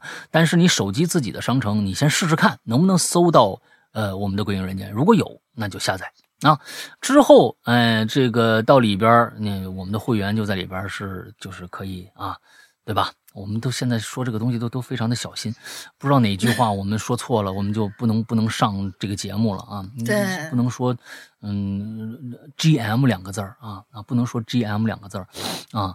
嗯，我们里面的节目非常非常的丰富啊，我们是日在会员专区里边，我们是日日更新的，请大家注意这一个关键词，有很多很多的故事在等着大家。很多很多，我们咒怨前前段时间更完了啊，大家的反响非常非常的不错。接下来就是石雕，呃，就是我们的管系列的这个钟表馆了啊，嗯、还有很多我们直播的剪辑都在我们的会员独就是单独放出，这里边有很多的故事啊，有 百分之八十 的故事全都是会员独享的。嗯、所以在这里边你可能打开以后发现这些故事你根本听不完，有太多太多我们没有放出的故事在里边了。 OK， 大概就是这样吧。如果碰到了一些问题啊，碰到了一些问题需要解决的，请加一个绿色图标。那你看我们又来了，绿色图标人人都在用的一个社交软件啊，人人都在用这这图标，这个这个绿色图标里面的这个这个社交软件呢，还能跟还能呃刷二维码付款呢啊，这个都都可以的啊啊，这就这么个软件啊。完之后加一个里边的号，叫做呃鬼影会员全拼，鬼影会员全拼，嗯、记住大家啊，鬼影会员全拼这样的一个号。完了之后呢，我们的工作人员就会为你这个服务啊，请大家记住这个这个号出。只加会这个会员，不加其他的闲聊的啊。如果你有相关的问题可以问，但是如果就纯闲聊那就算了，好吧？大概就是这个样子啊。嗯、呃，那么如果就已经是会员，想进我们的这个会员群，也加这个号“鬼影会员”啊，好吧？嗯、那我们今年啊，这个。牛年的第一期节目到这儿就要结束了，祝大家在牛年里面可以像牛一样牛气冲天，好吧？啊、呃，今天的节目到这儿结束，祝大家这一周快乐开心，拜拜。那个我说一下进群密码啊。哦，好的，你看这几天不做节目了，就把这个规章流程都忘了，来多说一个吧。我不是说了嘛，就是、嗯、对，就说你就就是你你为什么这一期这么嗨嘛？让你们猜一下啊！什么？这、啊、这这这这，咱们也没说答案呀，对吧？啊，来说一个正经的进群密码，啊、就是因为我们的年还没过完，啊、出了十五以后呢，才差不多算是过完年吧。那么十五那天，我们都要吃一种什么传统食物？两个字儿，两个说法都对啊，可能南北方对这个东西的叫法不太一样。嗯，哦、两个两个说法都对，两个说法都对，我们要吃一个什么样的圆圆的、白白的传统美食？嗯，哦，原乒乓球啊，对，可以可以，乒乓。对，还有就是我们这一期的话题呢，哦、我我发现啊，大家就是可能被我这个文案带的有点偏，就是觉得哎，过年的时候做过什么死，嗯、或者说是玩炮的时候，现在有可能就是很多年纪比较小的一些同学们，可能对于这个玩炮这个这个经验并不是特别那个什么。我在这要跟大家说一下，就是这个帖子仍然开着，然后呢嗯，其他的一些作死小经历，你听到我们今天有好多同学留言的时候也说了一些嘛，比如抓螃蟹的时候啊，嗯、呃，是吧，捅捅马蜂窝的时候啊，也都有一些作死小经历、嗯、也都可以、嗯、反正这帖子还没封，大家还可以踊跃的过去留言，不仅仅说是你过年或者是玩炮的时候遇到的事儿。嗯啊，好吧，那我们今天节目结束了，后面还有二十分钟的音乐等着大家去欣赏。今天节目到这结束，祝大家这周快乐开心，拜拜，拜拜。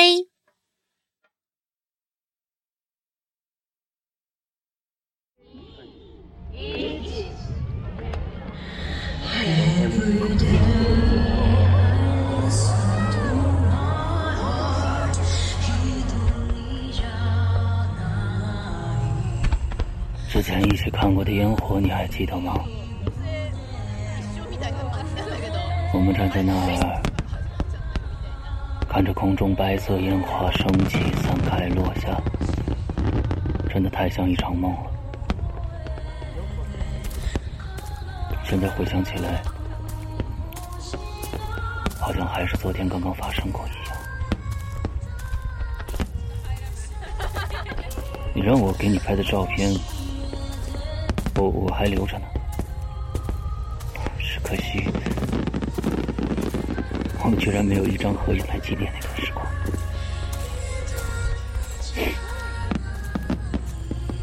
现在我又回到这儿了，说真的，这些年好像梦一样啊，只是我觉得这梦也太短了吧。有的时候真的会想象纸屑停在空中静止，然后所有的时间都会静止。那个时间这东西，它终究还是要向前走的，不是吗？还是没有办法留住任何只属于瞬间的东西。但是，真的，那些瞬间一直都历历在目。每次想起来，我都会觉得，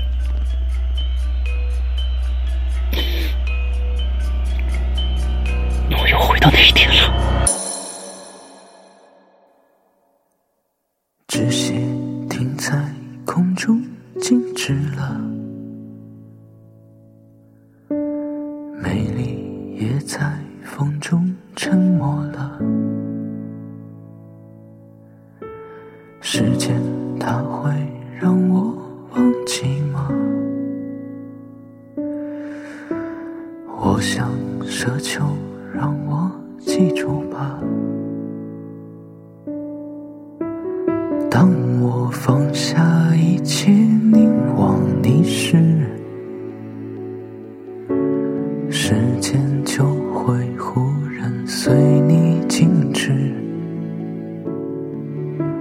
让我忘记绽放就会消失，闪耀之时转瞬弹指。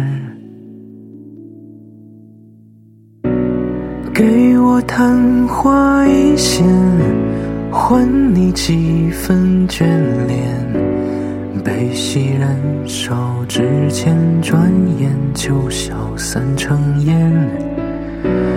看那天上光点，如同白色焰火般纯洁，如今已不再闪烁。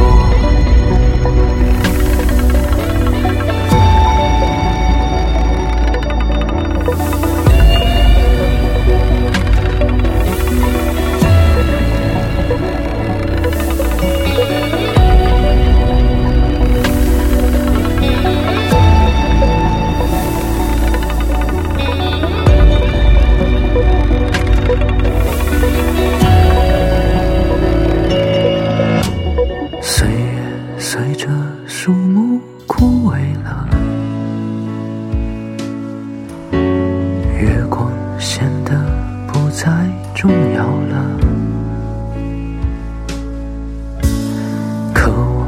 还在企图看到呢？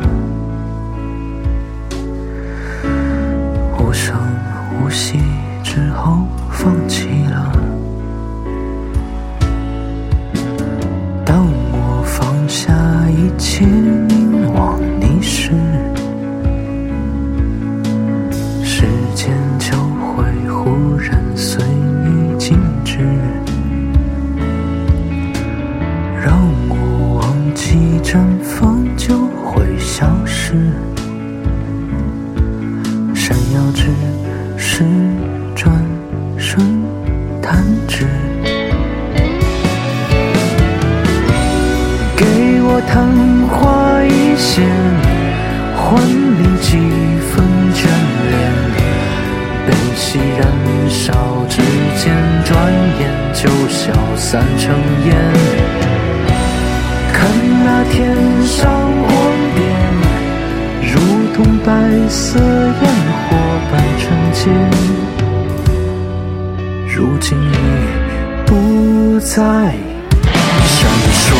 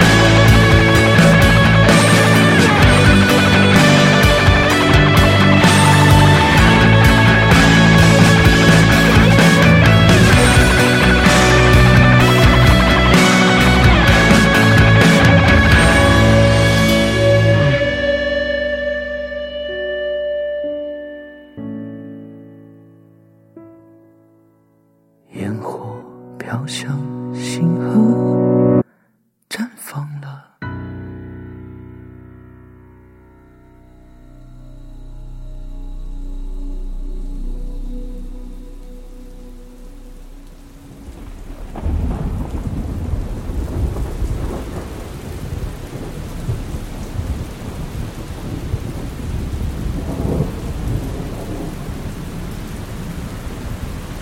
为什么？无论我怎样期盼期盼期盼美好，似乎都仅仅只存在于转瞬之间。每次想起我我都对那场暴雨感到不安，但又总对雨后的世界抱有一点期待或者向往，我也搞不明白。可能我会觉得，雨水会洗去所有污秽的东西，然后刷新这个世界吧。当然了，如期而至的七色彩虹，才是暴雨最华丽的落幕。可能正是因为它不久就会消失，所以才会让人留恋和赞叹不已吧。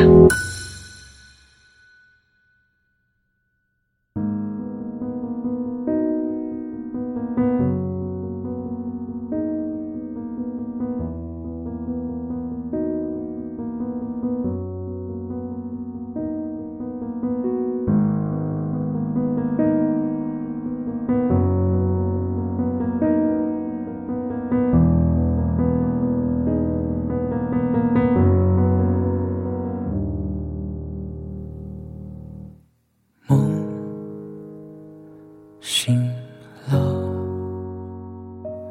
你还在看什么？火光在闪动，在微风中仰望夜空忽然颜色渐渐变暗了，世界褪去颜色了，眼前一片黑暗了，我也开始惶恐了。难道痛不作声吗？这样默默承受着，还要装作不痛吗？泪却暗自涌动，为何值得眷恋的只能永远埋藏了？为何看到美丽的转瞬即逝消失了？看着雨滴飘落了，我却无处躲藏了。世界本是这样吗？湿透的不仅是我的衣衫，熄灭的感情只剩下遗憾。下一刻发觉冗长的梦竟然如此不堪。或许是都怪雨天太浪漫，或许是夜晚总让人不安。殊不知那些散乱的回忆也能够在眼中打转。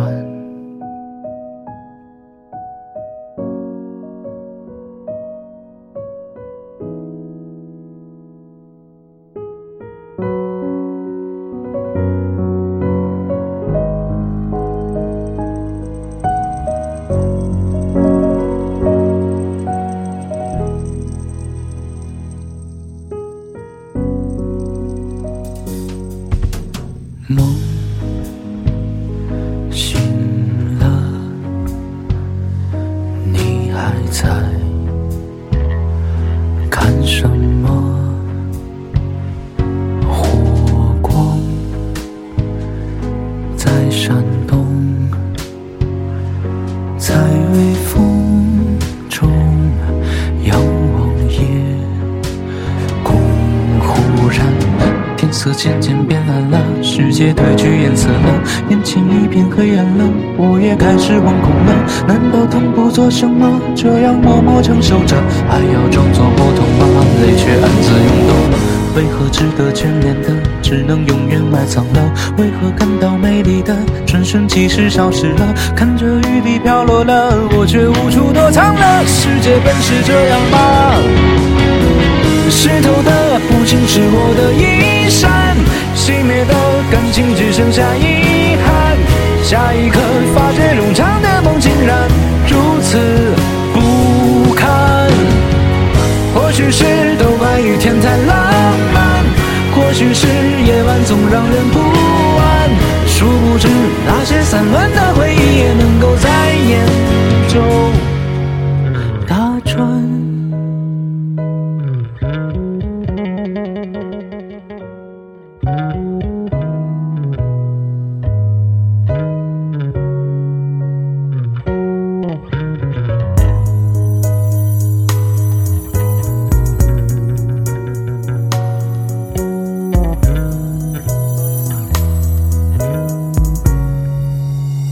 无奈，只能怪夜晚的所有都太耀眼，到现在依然只能看万物坠落。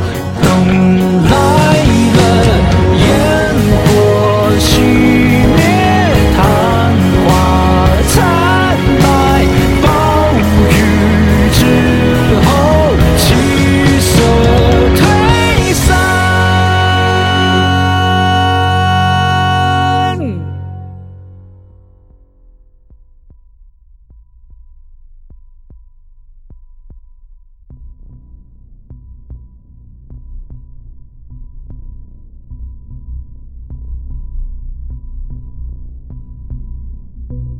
破茧而出，飞蛾入室，掉进未知的星辰，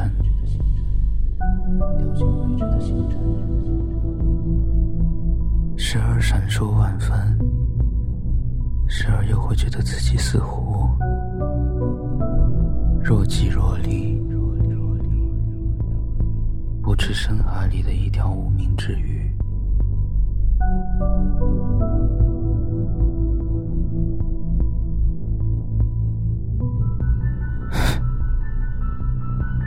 尽管生命脆弱不堪，但心灵依旧坚若磐石。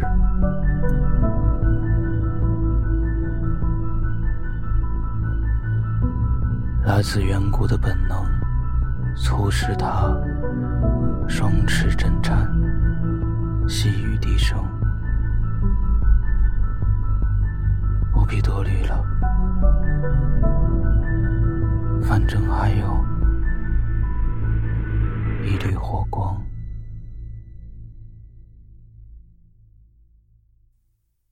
他独自坐在灯光中，等待着星星缓慢坠落。